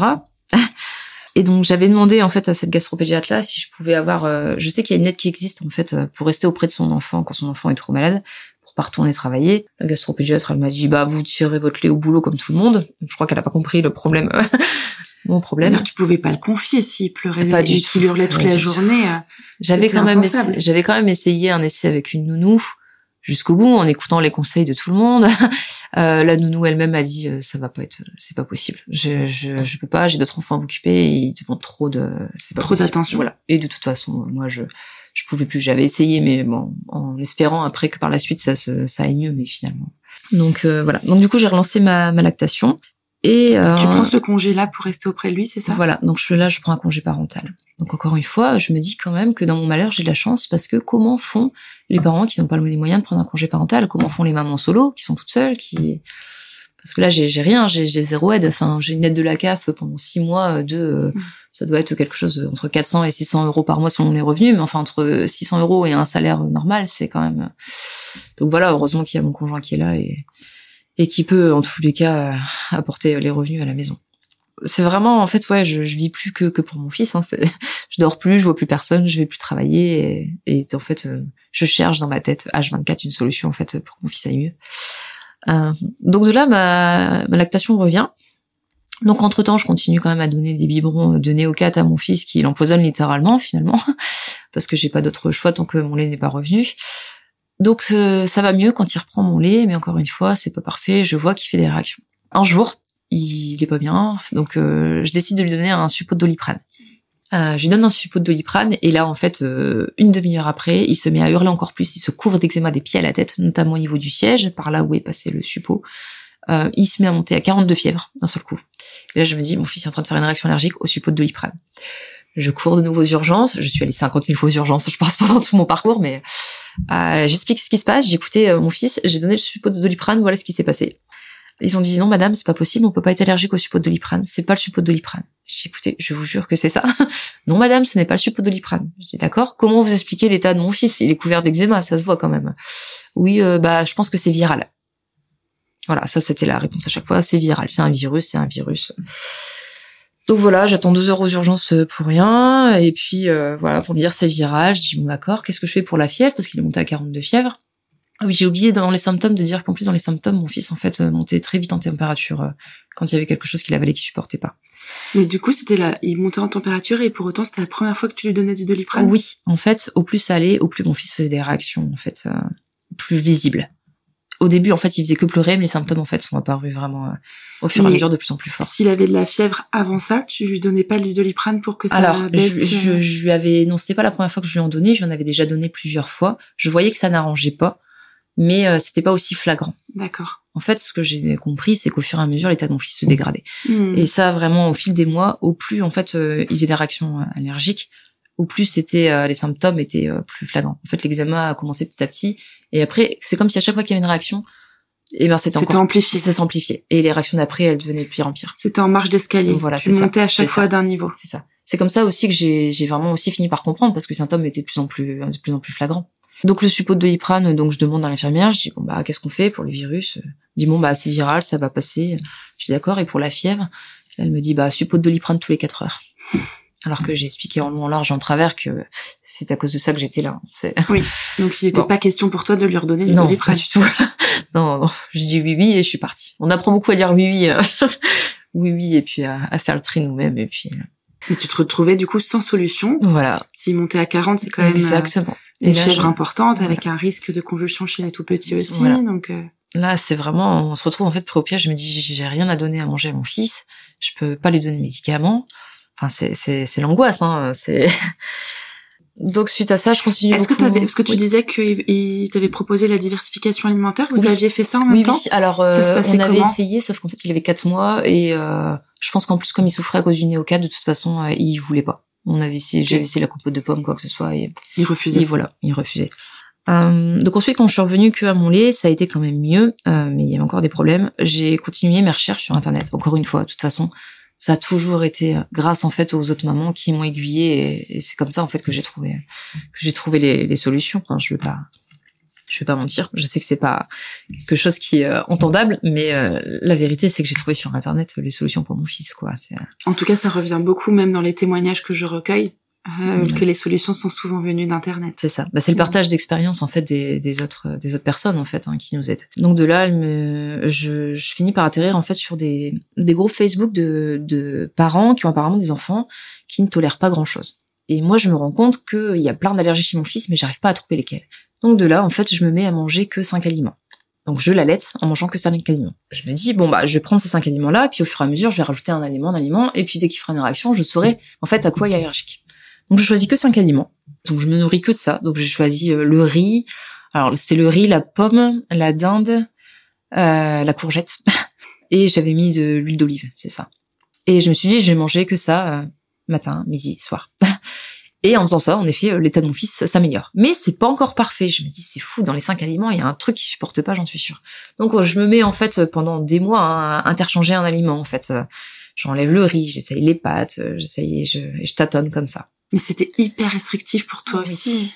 C'est ça. Mais je j'avais pas le choix parce Ouais. que Tu en te fait, sacrifies en fait bah, pour c'est espérer trouver ce qui se passait pour ça. ton bébé. et euh, quelque part, euh, c'était quand même plus confortable pour moi, même si je mangeais moins, parce que mon fils allait mieux. Déjà, j'avais plus à porter mon fils H24. Donc là, on pouvait quand même, c'était le début, en fait. Donc là, il avait 6-7 mois, où on a pu commencer quand même à le poser, on avait plus besoin de le bercer, hurler, il a fait quand même ses premiers, ses premiers sourires, parce que ça, ça arrivait très tard, ça, en fait, hein, tellement il était enfermé dans sa douleur tout le temps.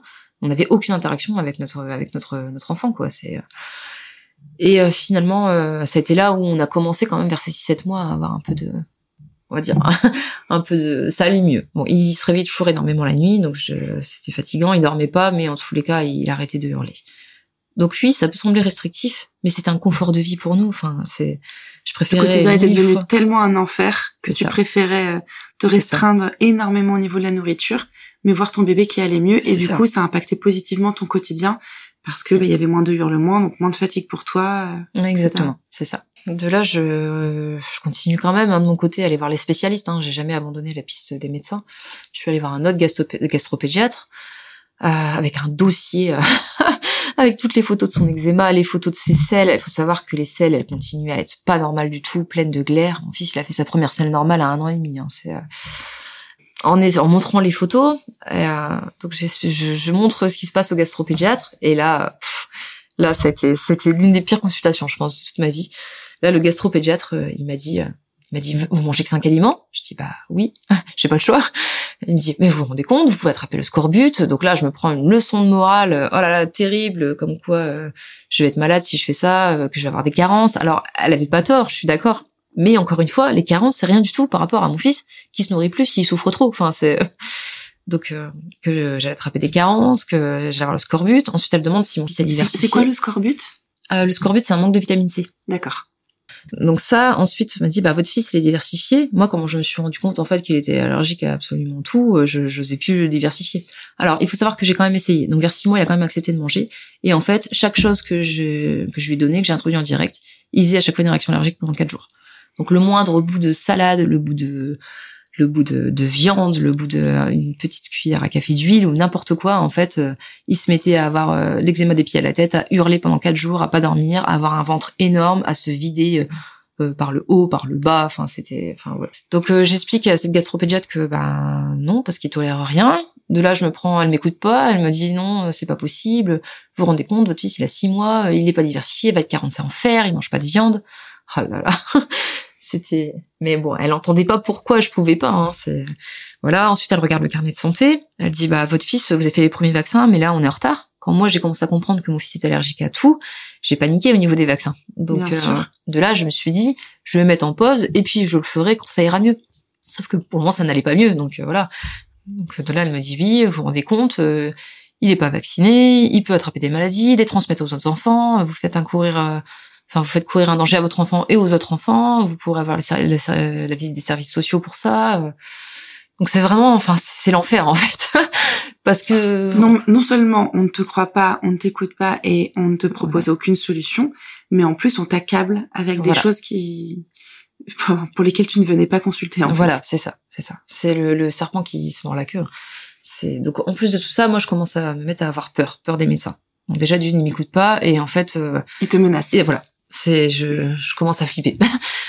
Parce que tu le faisais dans l'intérêt de ton fils, tu le faisais Voilà. pas pour lui faire courir un danger. C'est que justement, tu te disais, mais les vaccins, c'est pas anodin. Si jamais il est allergique, il peut faire des réactions encore plus graves que de l'eczéma. voilà, exactement. Mhm. Et je me disais, bah, je le ferai quand ça ira mieux, quand j'aurai trouvé euh, ce qui Mm. va pas. Donc voilà. Donc de là, en fait, euh, s'ensuit plusieurs mois. Donc là, à ce moment-là, je fais une pause au niveau des médecins parce que j'ai eu peur, clairement. Et là, je commence à chercher du côté des médecines alternatives. Donc encore une fois, je cherche sur Internet et je vois de temps en temps, il n'y en a pas beaucoup, mais une ou deux mamans euh, qui ont vécu la même histoire que moi et qui sont sorties, qui s'en sont sorties en fait avec les médecines alternatives. Donc je continue mes recherches là-dessus, je cherche des témoignages, euh, je me dis ah, j'ai peut-être un petit espoir en fait euh, que ça aille mieux. Faut savoir qu'à la base, je ne croyais pas du tout à tout ça avant, mais je pense que quand on est vraiment désespéré, on essaye à peu près tout. Et à mon avis, tous, toutes les personnes qui croient à ça, c'est parce qu'elles ont vécu euh, quelque chose, euh, à mon avis, quelque chose du même genre. Et donc de là, je me lance en fait euh, dans ce qu'on appelle la méthode BBA. Donc c'est Bye Bye Allergie. C'est de la médecine alternative. En gros, pour expliquer grossièrement, donc c'est vraiment très grossièrement, je vais pas rentrer dans les détails.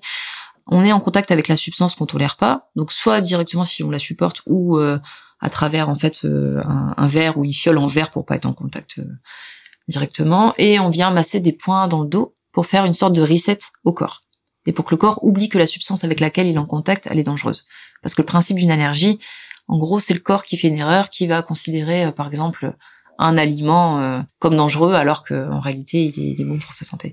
Tu viens masser en mettant en contact, par exemple, l'aliment sur le point de massage ou juste tu masses Non. certaines zones Euh, en fait, on compris. met l'aliment, euh, par exemple, on tient l'aliment dans la main, D'accord. ou dans un verre si vraiment on fait d'allergie de contact. Et euh, l'ostéo vient masser des points en fait dans la colonne vertébrale pour faire une sorte de, de, de reset. Ça fait oublier en fait au corps que la substance avec, laquelle il est en contact. Mais c'est c'est pas le bébé qui a le, enfin c'est pas la personne qui a l'aliment dans la main, c'est l'ostéopathe. Euh, Il fait un transfert en fait voilà. énergétique, c'est ça? C'est ça. Alors quand c'est pour un bébé, en fait, c'est euh, le parent qui le fait et nous juste on a touché son enfant pendant que lui il nous masse les points dans le dos.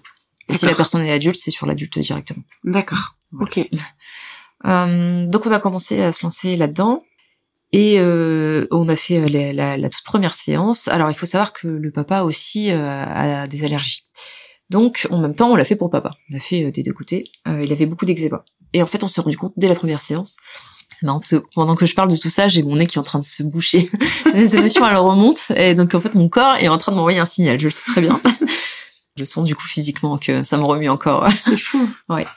Et euh, le la séance en fait une fois terminée, le lendemain, on a vu une énorme différence sur l'examen du papa. Enfin vraiment en fait le lendemain euh, tout s'était atténué, euh, c'était vraiment très flagrant chez le papa. Donc je me suis dit waouh, j'ai trouvé une solution. hein. Donc pour mon fils, on voyait pas encore de différence mais c'était un gars euh, un cas beaucoup plus costaud donc euh, donc je me suis vraiment engouffrée en fait dans cette voie-là parce que au niveau côté médecin, j'avais pas pas d'autre solution. Je continuais quand même à chercher hein. de mon côté, je désespérais pas euh, côté médecine mais pour le moment, j'avais pas trop de pas trop de solutions. Et donc on est parti en fait dans ce cursus-là. Et en fait, euh, eh ben cette méthode-là, elle a fait stabiliser la maladie de mon fils, clairement. En fait, ça allait de pire en pire. Et quand on a commencé, ça s'est euh, calmé. On va dire que mon fils continuait à être allergique à absolument tout. Entre temps, on continuait les introductions, mais il réagissait moins fort. Il se remettait beaucoup plus vite. Donc là, je me suis dit, ah, il y a quelque chose qui se passe. Ça, ce sont des ostéopathes spécialisés de cette technique-là? Il a que les Euh, ostéopathes non, qui peuvent alors le en faire? fait, euh, non, non. Euh, c'est parce que la personne que j'étais voir, elle était ostéopathe, elle était formée à ça. Mais tous les praticiens de médecine alternative euh, qui ont été euh, à cette formation-là, la formation Bye Bye Allergie, peuvent le faire.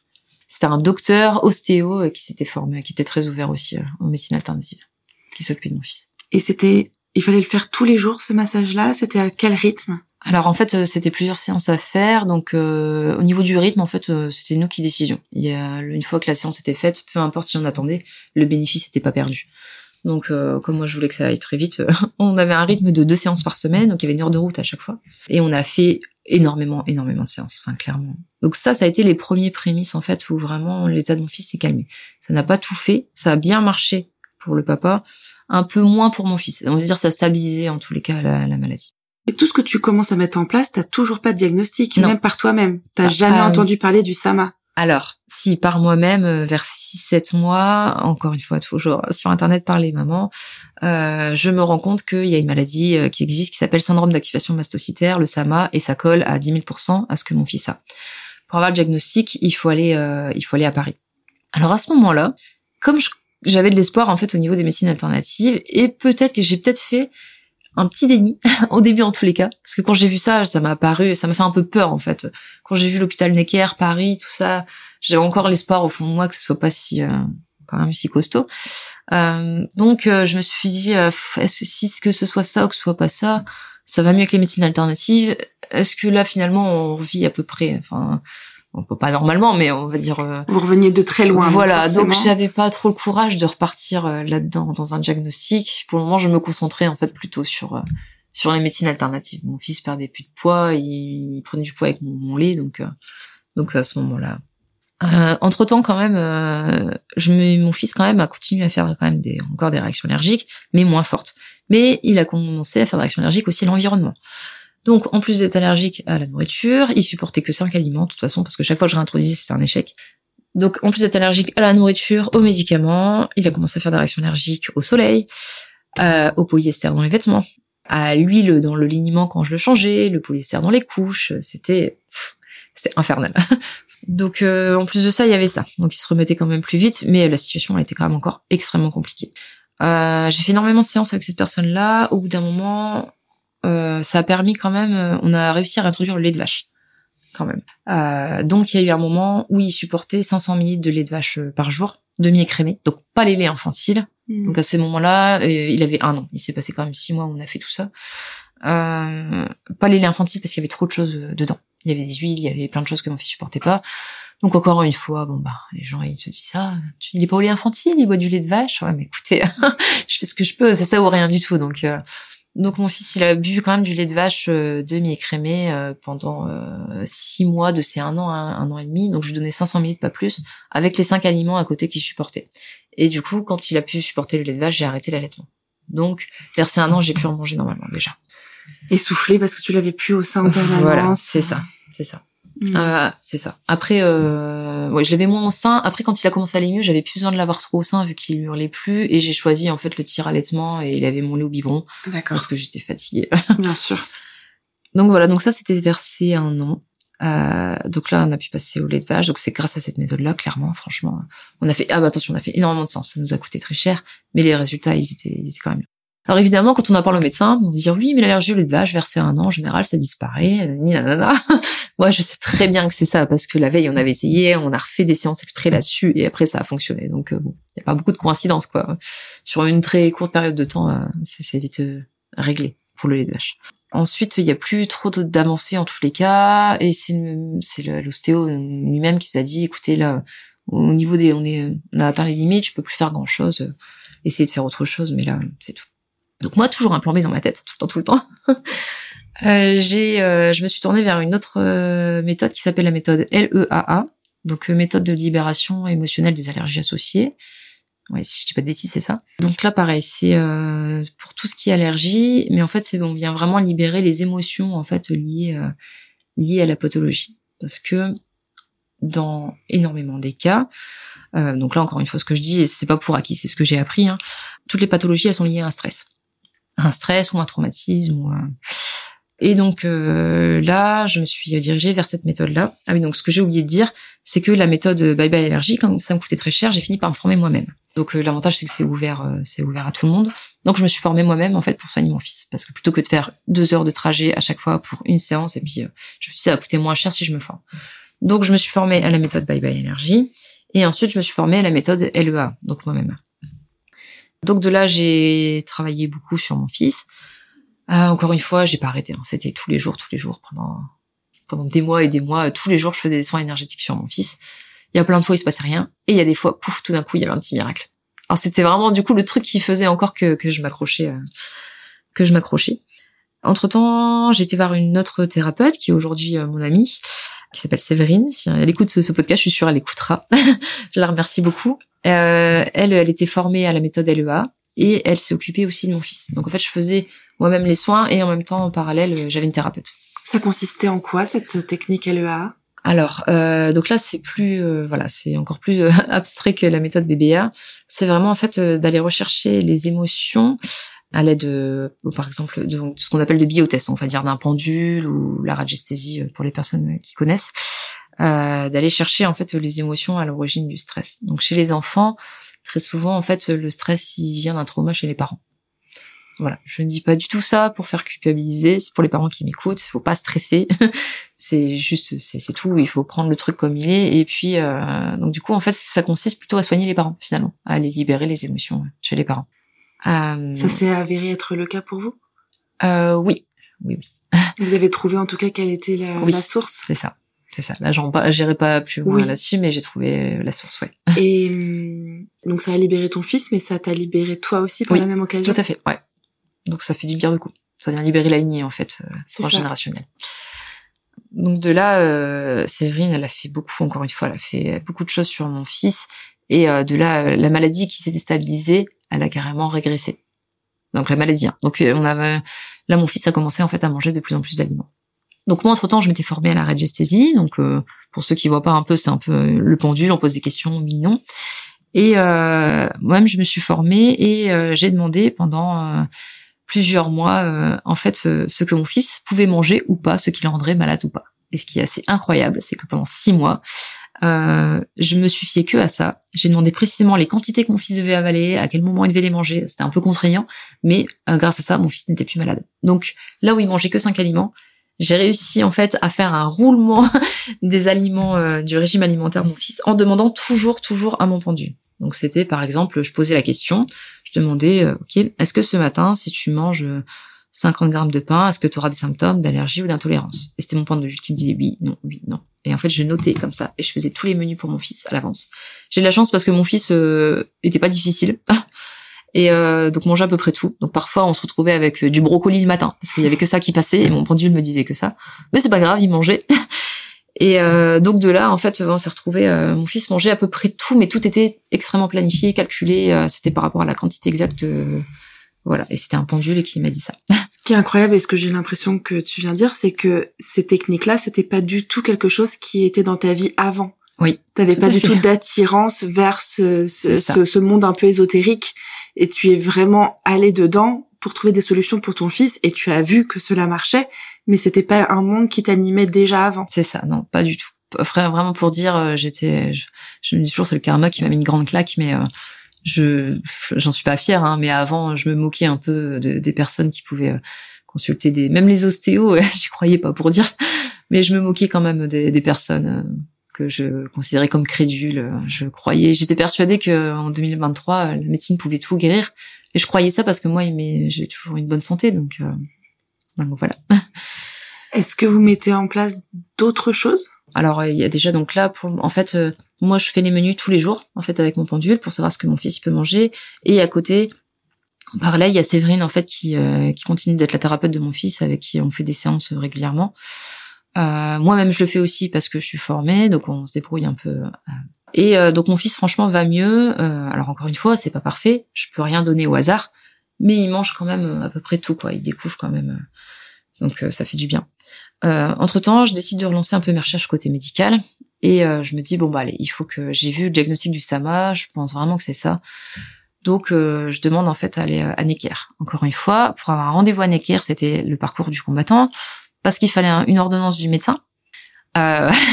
rien que pour avoir juste une ordonnance d'un médecin pour aller voir un spécialiste à Necker, franchement, le médecin, je crois que c'est parce que j'ai pleuré dans le cabinet qui me l'a fait, parce que sinon il ne l'aurait pas fait. Hein. Il m'aurait dit oui, mais je sais pas, moi je connais pas, je sais pas si c'est ça, donc en même temps, je demande juste une ordonnance pour aller voir un spécialiste. Hein. Je demande pas une ordonnance pour avoir de la morphine. Hein. C'est... Oui, parce qu'en fait, tu, tu disais, je, je pense au diagnostic du SAMA, et eux te disaient, je ne connais pas. Voilà. ça? voilà. Et je, je pense que les médecins, on déteste en fait quand on vient leur leur dire qu'on a trouvé le diagnostic. Je pense qu'il faut que ça vienne d'eux-mêmes, sinon euh, sinon ça leur plaît pas. Hein. je te confirme. Donc euh, comme euh, c'était sûrement mon erreur, hein, c'est d'avoir dit ouais mon fils a ça. J'aurais peut-être plus dû, euh, avec le j'aurais dû la jouer plus fine et puis amener le médecin à se questionner plutôt et puis à l'amener lui-même sur la piste du Sama. Mais bon, bon j'ai quand même eu l'ordonnance parce que j'ai pleuré. et elle m'a fait l'ordonnance et je suis allée à Necker. Et j'ai eu le premier rendez-vous à Necker. Et là, quel soulagement, quel bonheur. Donc j'ai montré tout ce qui se passait. Euh, je suis arrivée avec un, un dossier euh, en béton armé avec toutes les photos, avec les, les, les le journal de ce que mon fils mangeait. Euh, tellement j'avais peur de pas être crue. Hein, c'était vraiment le rendez-vous de ma vie. Et enfin, je suis tombée en face d'un médecin qui croyait tout ce que je racontais, pour qui ça semblait, en tous les cas, il voyait de quoi je parlais, quoi, je comprenais.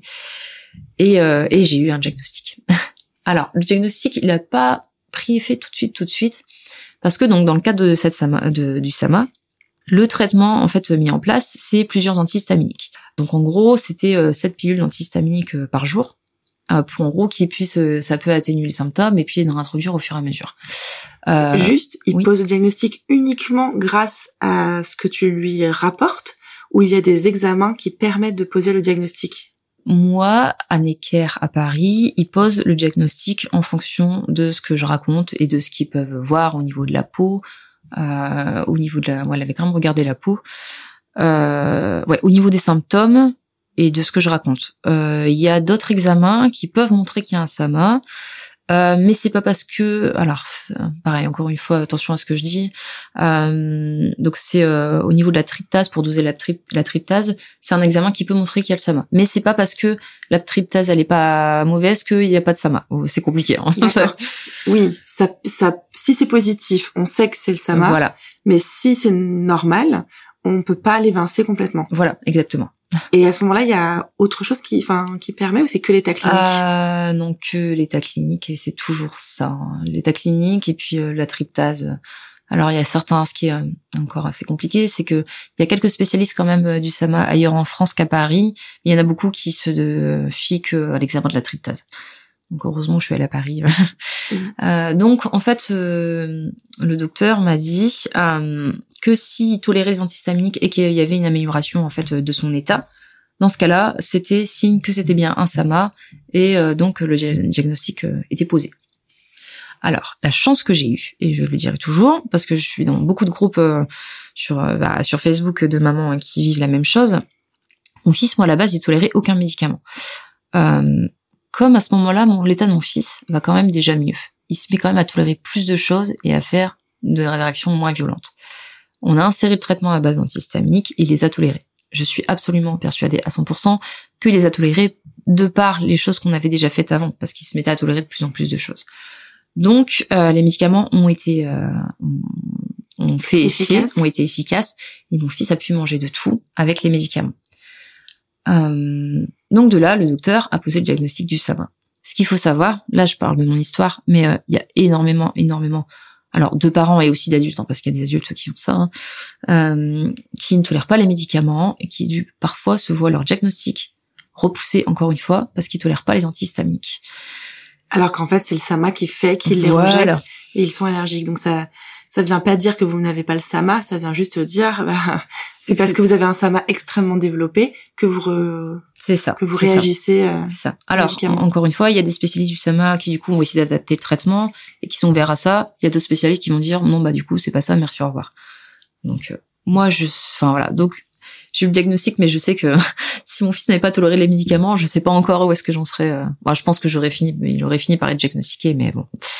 Euh, et donc voilà, donc les médicaments ont fait effet et de là mon fils a pu commencer à manger à peu près tout, franchement, même de tout. Fallait pas trop tirer sur la corde quand même. euh, donc ça c'est vraiment le début du traitement. Et c'est de là en fait finalement où je me suis mise à écrire mon livre parce que selon moi c'était la fin de, de, mon histoire. Je me suis dit bon bah ça y est j'ai le diagnostic. Euh, mon fils mange à peu près tout avec les médicaments, donc euh, donc voilà. Et c'est là où j'ai voulu raconter mon histoire. T'as voulu témoigner pour aider d'autres familles qui pouvaient vivre ça. C'est ça, exactement. Alors à la base, euh, en fait, mon livre, j'avais plus écrit pour moi et mon fils. Ah, c'était plutôt, euh, je, sais pas pourquoi, mais je voulais que mon fils sache quand même ce qui s'était passé, parce que je savais pas dans le futur encore comment il allait être à ce moment-là. Donc euh, quand on sait pas encore trop comment, je savais pas si dans le futur il sera encore malade, où est-ce qu'on en serait, etc. Donc je sais pas, je crois que j'avais besoin de d'écrire tout ça. Je voulais que mon fils un jour le sache. Alors pas tout de suite parce qu'il est beaucoup trop petit, mais quand il aura 20, 25 ans, on verra plus tard je voulais écrire pour mon fils et moi je me disais que si euh, si j'écrivais tout ça, et ben après je pouvais oublier.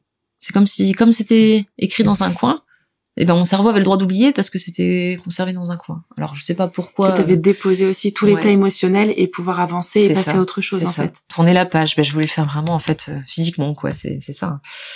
Euh, et en fait, quand je l'ai écrit, euh, la personne qui qui m'a suivi, en fait, euh, parce que j'avais un coach en écriture, la personne qui m'a suivi, elle m'a dit ah vous devrez le publier, ça pourrait aider d'autres personnes, etc. Et euh, finalement, encore une fois, je l'ai publié plus, donc pour moi, pour mon fils, et pour les personnes qui ne m'ont pas cru.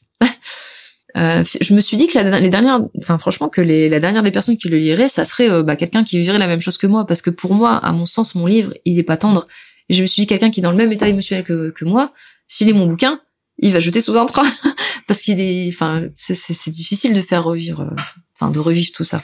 Donc j'avais plutôt aussi écrit pour plutôt pour dénoncer l'errance médicale, pour que les gens qui ne savent pas ce qui se passe, ils, ils puissent savoir en fait qu'il existe encore des situations pas possibles en fait en France en en 2018, euh, là où, euh, enfin voilà, c'était ouais, c'était plutôt pour les, gens qui savaient pas, comme pour mettre un petit peu, dire, euh, faire un pied de nez, ah bah vous avez vu ce que j'ai vécu ou peut-être.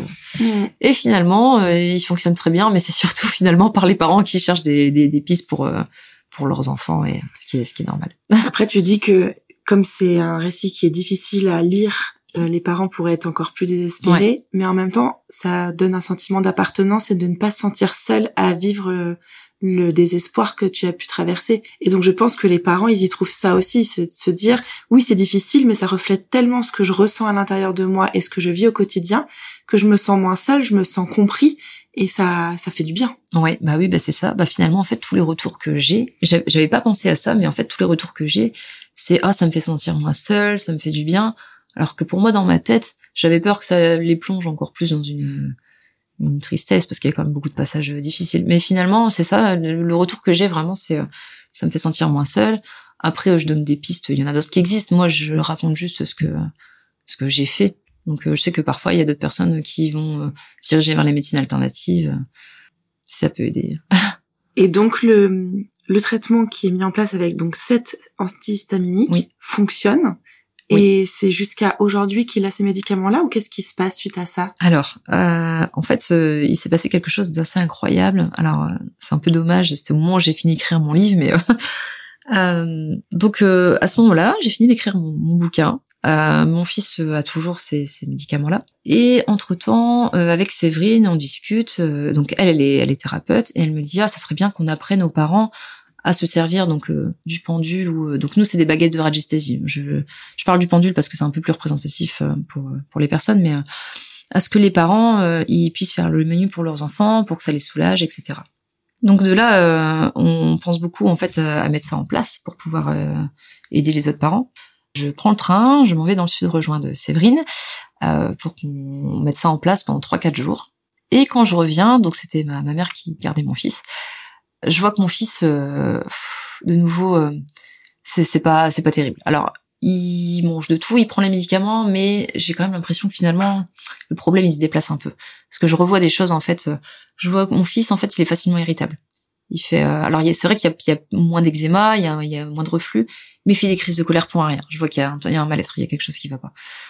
il fait des crises de colère pour un rien. Je me rends compte que il se met à attraper des mycoses au niveau des ongles. Il y a les ongles qui qui, qui tombe en fait. Donc c'est choses, c'est pas très. Donc je vois quand même encore que le, problème il est là. Et euh, je me serais toujours, toujours toute ma vie. Le jour où je suis revenue en fait euh, finalement donc du, du sud, j'étais rechercher mon fils.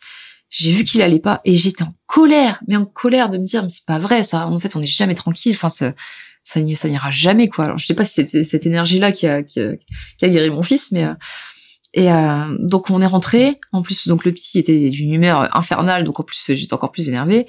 Je le mets au lit et là euh, je reprends donc euh, donc j'étais formée hein, ces deux méthodes là. Donc là je reprends en fait euh, tout tout tout ce que j'avais appris en fait en médecine en médecine chinoise.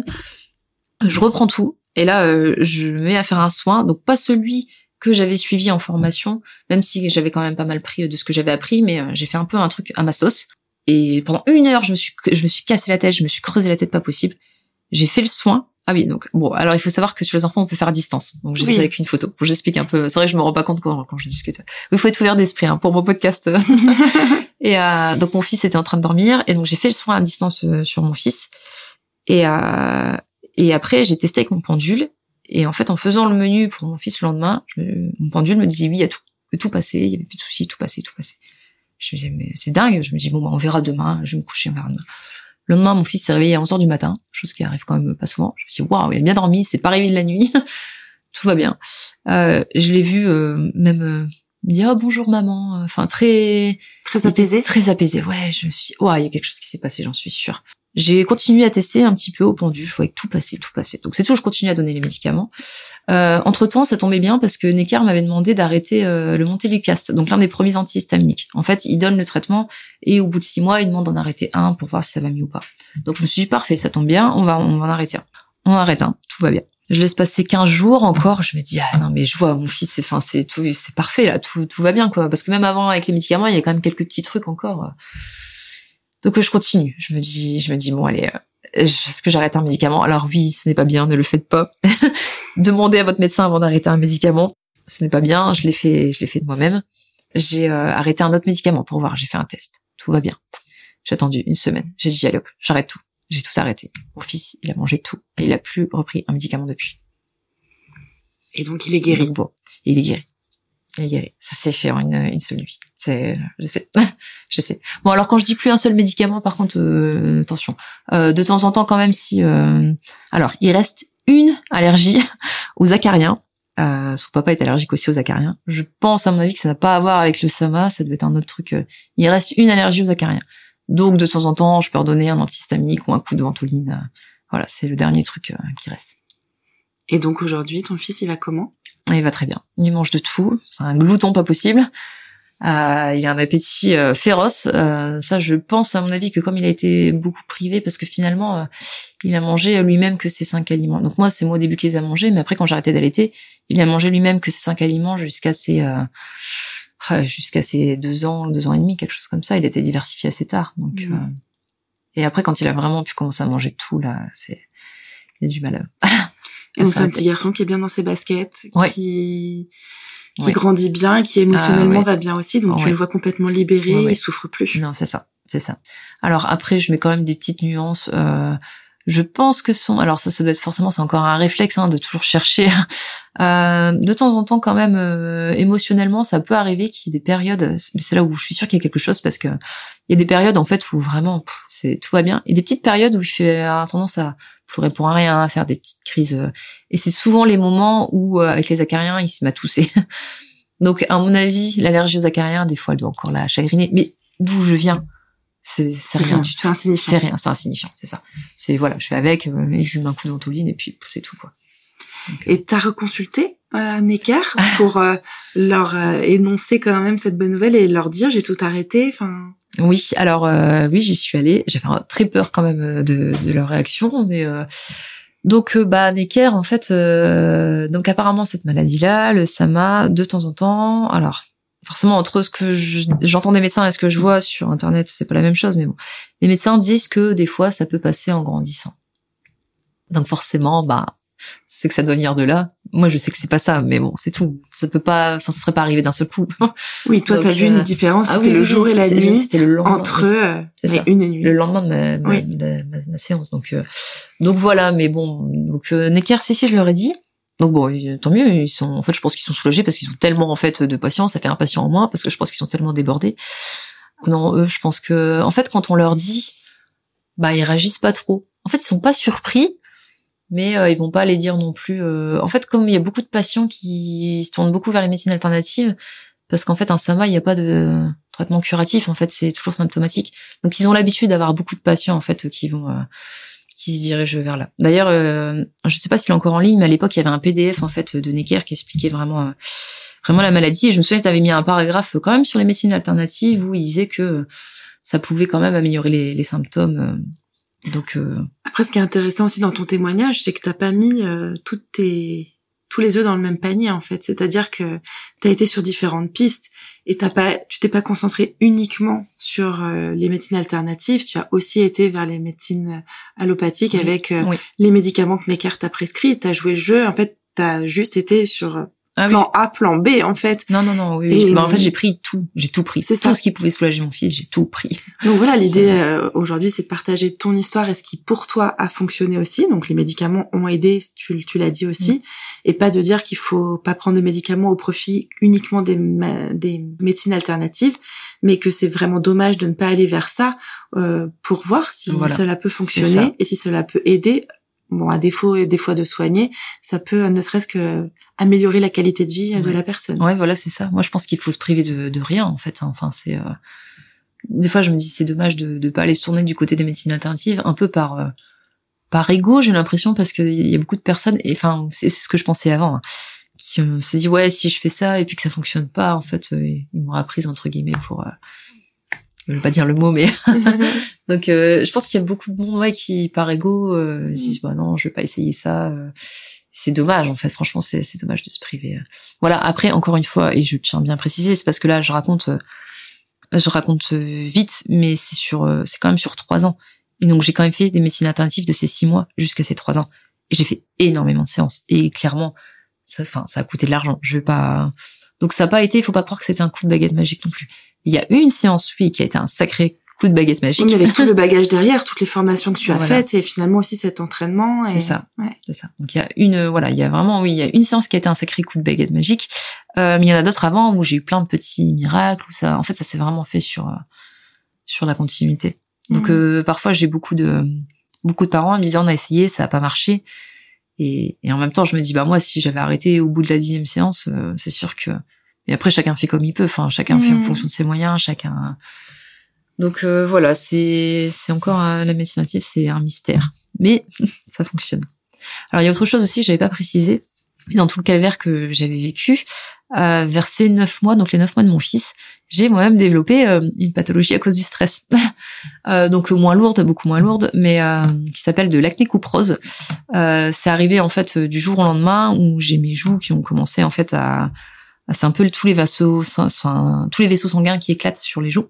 Et j'ai commencé à attraper plein de petits boutons. Mais alors énormément de petits boutons. ça a commencé en fait sur le début des joues et ça a commencé à envahir tout mon visage. Enfin vraiment, j'étais, j'étais défigurée. C'était horrible parce que tout le monde le voyait. En plus, même avec du maquillage, j'arrivais pas à le cacher. Euh. On me dit ah bah ouais mais t'es trop stressée. Ils avaient raison hein, pour le coup. Je sais que c'est ça qui a déclenché ça. Mais euh, je m'étais toujours dit à cause de ce que je vis, ça me stresse tellement, je vais choper un ulcère. Bon c'est pas un ulcère que j'ai attrapé, c'est autre chose. Mais euh, et c'est tombé à peu près au moment où j'ai commencé à me former. et donc c'est Séverine aussi. en même temps, je lui parlais de ma coupe rose et donc elle m'a fait en fait un soin. Et le lendemain, ça a réduit de moitié d'un seul coup. Alors ça a été très vite. Et après, moi-même, j'ai continué. Donc aujourd'hui, j'en ai encore un petit peu sur les joues, euh, mais c'est plus rien par rapport à. Je sais pas enlever le reste pour le moment. Donc euh, c'est tout. Et est-ce que toutes ces compétences que tu as acquises bah, pour ton fils, t'en as fait quelque chose aujourd'hui ou est-ce que ça fait toujours partie de ta vie d'une manière ou d'une autre? Alors, euh, donc mon grand dilemme intérieur. Alors, je forme les parents à la radiesthésie parce que ça, c'est un truc qui m'a vraiment sauvé la vie, dont je suis sûre et certain que j'ai pu vraiment euh, voir de mes yeux qui fonctionne bien. Donc je forme les parents à la radiesthésie pour apprendre à faire les menus pour euh, leurs enfants. Parce qu'il y a quand même beaucoup de parents qui vivent ça, hein. c'est répertorié comme maladie rare, mais bon, euh, j'en connais beaucoup quand même. Euh, donc Et les parents que tu formes, oui. ça marche pour eux aussi? Oui, oui, ça marche pour tout le monde. ça marche pour tout le monde. Les baguettes, tout le monde sait les faire bouger. Ça, à chaque fois, ils sont stupéfaits, mais si, si.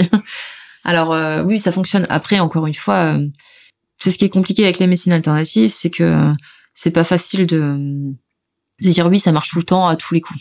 C'est une question aussi d'entraînement.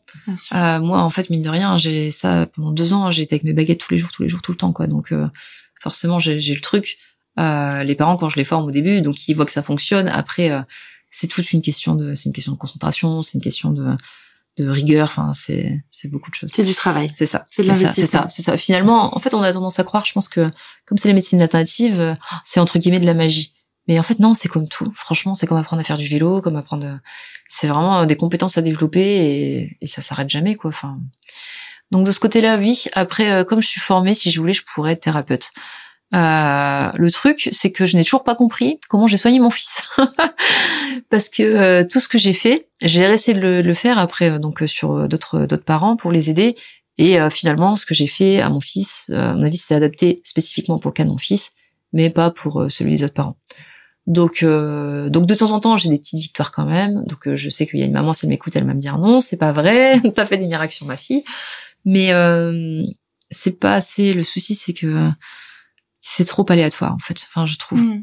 Donc euh, pour moi, moi par rapport à mes compétences. Après, j'ai pas de tu, tu nous as dit que c'était quelque chose de transgénérationnel qui s'était joué, oui. quelque chose d'un blocage que tu avais levé et donc ça a du sens que le soin que tu as fait sur ton fils ait marché parce qu'il y avait ton état émotionnel avec tout toute la lignée en fait. Et donc forcément, si tu viens déplacer ça sur une autre famille où il n'y a pas ce portage émotionnel et cette euh, bah, ce transfert intergénérationnel, bah, c'est peut-être pour ça que ça marche de manière beaucoup plus aléatoire. Ouais, oui, peut-être, peut-être. Ça, c'est la communication. Après, euh, on a mis, euh, Séverine qui est thérapeute.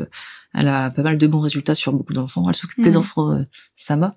Donc de temps en temps, donc j'essaye. Hein, c'est toujours mon petit passe-temps favori. J'essaie de venir à bout de l'allergie aux acariens de mon fils. Mmh. Mais j'aimerais bien, mais en fait, comme j'étais de l'autre côté, et euh, j'étais la personne en fait qui a placé tous ses espoirs, un thérapeute euh, qui a qui a tout mis euh, beaucoup sur les épaules du thérapeute. Et pour avoir l'avoir vécu de l'autre côté, ça serait trop de pression pour moi. Parce mm. que je sais qu'en face, il y a quelqu'un qui souffre. En face, il y a et c'est même pas par rapport si j'étais thérapeute, c'est même pas par rapport à l'argent que je demanderais, ça serait plutôt par rapport à l'espoir que je donnerais mm. et qui serait peut-être pas si je me lance comme thérapeute un jour, il faudrait que j'ai 90% euh, de réussite. et pour le moment, j'en suis pas là, donc. Euh, bah, peut-être que c'est comme tout tu disais que c'était un travail, une question de pratique. Et donc peut-être qu'à un moment donné, euh, tu te voilà, sentiras prête et que tu verras que. Je continue à pratiquer, à, à m'enseigner, à m'informer, etc. Mais mais voilà. Ou peut-être que c'était juste là, c'était ce qui devait m'arriver dans la vie, soigner mon fils, et puis voilà. Mais donc voilà. Est-ce que suite à donc à l'amélioration significative de ton fils et même on peut dire à sa guérison. Toi ou aussi le papa, vous avez eu un espèce de contre-coup de après euh, la bataille. Euh, qu'est-ce qui se passait pour vous aussi? Euh, Alors oui, clairement moi. Euh, alors peut-être pas tout de suite, mais quand vraiment j'ai pu me poser et puis dire que mon fils allait mieux, il y a ouais il y a quand même une sorte de de contre-coup parce que en fait quand on est dedans, mes pensées elles étaient tellement accaparées jour et nuit H24 en fait par par ce qui se passait pour trouver une solution que j'avais pas j'avais pas le temps de déprimer en fait. et euh, quand tu dans l'action permanente. C'est ça, c'est ça. Et ensuite après, même si mon fils a été mieux, quand j'ai pu souffler, j'ai repensé à tout ce qui s'est passé et, euh, et j'ai j'ai quand même une sorte, on va dire, de, de petite dépression euh, qui a été ça a été assez assez dur. Ça a pas duré euh, très longtemps, quelques quelques mois, mais après. Euh. Oui, il a fallu que tu te remettes. Ouais. Et puis en fait, ton corps il a dû relâcher. C'est comme tu sais quand on dit les nerfs ils retombent. Et là, tout d'un coup, on sent un épuisement qui nous écrase complètement. Et là, tout d'un coup, tu sentais peut-être que t'avais plus besoin d'être en hyper vigilance permanente. Ouais, tu as pu te relâcher. Et là, ton corps, il a pu faire sortir aussi bah, tout ce qui avait été difficile. Il a fallu du temps pour euh, que ton corps il se remette de tout ce que vous aviez traversé en fait. Ouais, ouais, c'est ça, c'est ça. Le, mot dépression, il est un peu fort, il est un peu fort, mais c'était vraiment, euh, ouais, enfin vraiment le contre-coup. C'est ça. Mmh. C'est, euh... enfin, on me dit après, enfin, en me disant pourquoi c'est arrivé à moi, pourquoi. Mais bon. Est-ce que tu veux nous parler de ton livre? Euh, Bah donc en fait c'est mon témoignage, c'est toute mon histoire. Euh, si ça vous intéresse, euh, on peut le trouver sur Amazon parce que je suis auto-édité. Je passe pas, j'ai fait le choix de pas passer par une maison d'édition. Donc il est sur Amazon, il s'appelle Personne ne m'a cru. Voilà, et il est au prix de 20,90€. Ok. Je le mettrai sur le compte Instagram aussi euh, pour que les personnes qui seraient intéressées puissent euh, se le procurer. Bah, je te remercie. Est-ce qu'il y a quelque chose que tu voudrais rajouter euh, sur les parents qui pourraient suspecter un SAMA pour leur enfant ou de manière générale sur les parents euh, qui vivraient une errance médicale pour leur enfant? Alors oui, écoutez-vous, ne doutez pas de vous. Écoutez votre instinct, pitié. Vous avez raison. Et euh, alors, ouais, enfin, ça c'est difficile, hein, mais votre entourage, il peut pas comprendre, donc ça, parce qu'il a pas vécu. Donc euh, vous accrochez pas, euh, perdez pas trop d'énergie en fait à essayer d'expliquer à votre entourage par A plus B que si votre enfant souffre, que vous voyez ci, que vous voyez ça, parce que s'ils ont décidé de pas de pas y croire, euh, enfin en fait c'est l'énergie perdue pour rien. Faut essayer de pas se bouffer avec ça. C'est pas facile, hein, mais parce qu'on a tous besoin d'écoute, mais ou alors à la limite ne gardez que les personnes en fait autour de nous qui nous écoutent vraiment et, et qui sont bienveillantes, et qui nous croient, c'est ça. Mm. Et, et écoutez votre, votre instinct maternel si vous sentez que c'est pas ça. voilà. Euh, et, n'abandonnez pas. Je m'en suis sortie. et je suis pas la seule. Il y a d'autres. Euh, c'est pareil. C'est parce que moi j'en parle, j'ai écrit un livre, mais il y a d'autres parents euh, qui ont trouvé d'autres solutions, qui ne sont pas les miennes, mais qui ont trouvé en plus du coup d'autres pistes sur leur enfant qui était qui était Sama. Donc c'est qu'il y, a en plus sûrement d'autres choses qui qui fonctionnent en plus de ce que j'ai fait. Donc mm. voilà. C'est les solutions en tout cas qui ont marché pour vous. C'est ça, c'est ça. Donc je ne suis pas la seule, on est d'autres. Il y a d'autres parents qui s'en sont sortis et alors c'est encore le il y en a beaucoup qui osent pas en parler parce que euh, c'est aussi des fois pas très bien vu de s'en être sorti. Parce que c'est soi-disant le sama, on est censé soi-disant pas en guérir. Donc euh, ça fait euh, on peut croire que ça peut faire respirer les personnes pour rien ou, comme en plus je parle des médecines alternatives. Peut être mmh je peux t'accuser euh, d'être charlatan ou quoi que ce soit. Donc après, il y a beaucoup de personnes aussi qui sont sorties mais qui en parlent pas parce que on n'est pas cru encore une fois. Donc oui, c'est ça. Que finalement, c'était peut-être pas le sama voilà, si ça. C'est ça, c'est ça, ça. Qu'est-ce qu'on a dit aussi? Oui, mais c'est que c'était pas un sama. Je oh là, c'est bon, c'est tout. Faut lâcher. Oui, c'est. Moi, en fait, tu, tu le fais pour toi. C'est ça. Et toi, t'es aligné avec ce qui s'est passé. Tu sais ce qui s'est passé. Et finalement, c'est que les gens, ils sont, c'est peut-être trop dur pour eux de se dire que d'autres s'en sont sortis et que eux ne s'en sortent pas. Je, pense que c'est ça. Et je peux, mm. et en plus, je peux, franchement, je peux le comprendre. Parce que c'est tellement dur de le vivre que franchement, euh, non, non, je peux le comprendre. Moi-même, je me souviens avoir déjà été à l'époque jalouse d'autres, d'autres parents, euh, ou euh, jalouse des parents qui avaient des bébés entre guillemets parfaits, qui dormaient tout le temps, qui, donc oui, je peux en bonne santé. Mais voilà. Non, non, faut lâcher prise maintenant. C'est, je donne des pistes pour ceux qui veulent et puis c'est tout. Merci beaucoup pour euh, être venu bah, C'est moi qui te remercie. Et j'espère que ça va aider euh, plein de personnes et, et c'est important aussi d'aller euh, vers d'autres vers d'autres pistes et ne pas se pas se mettre des œillères et s'ouvrir à tout un monde de possibles en fait. C'est ça, c'est ça.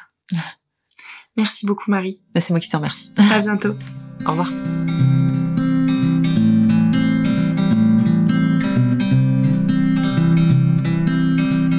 Merci à toi Marie d'avoir accepté de partager une nouvelle fois ton histoire. Ton parcours rempli de persévérance et de sacrifice pour aider ton enfant force l'admiration. Ta manière très humble de le raconter aussi. Il y a peu de témoignages que je reçois avec un happy end à la fin, alors je vous laisse en profiter. Vous pouvez vous abonner au podcast pour connaître la sortie des prochains épisodes et suivre celui-ci sur sa page Instagram, un mot sur mes mots. Je vous dis à très bientôt pour un nouvel épisode.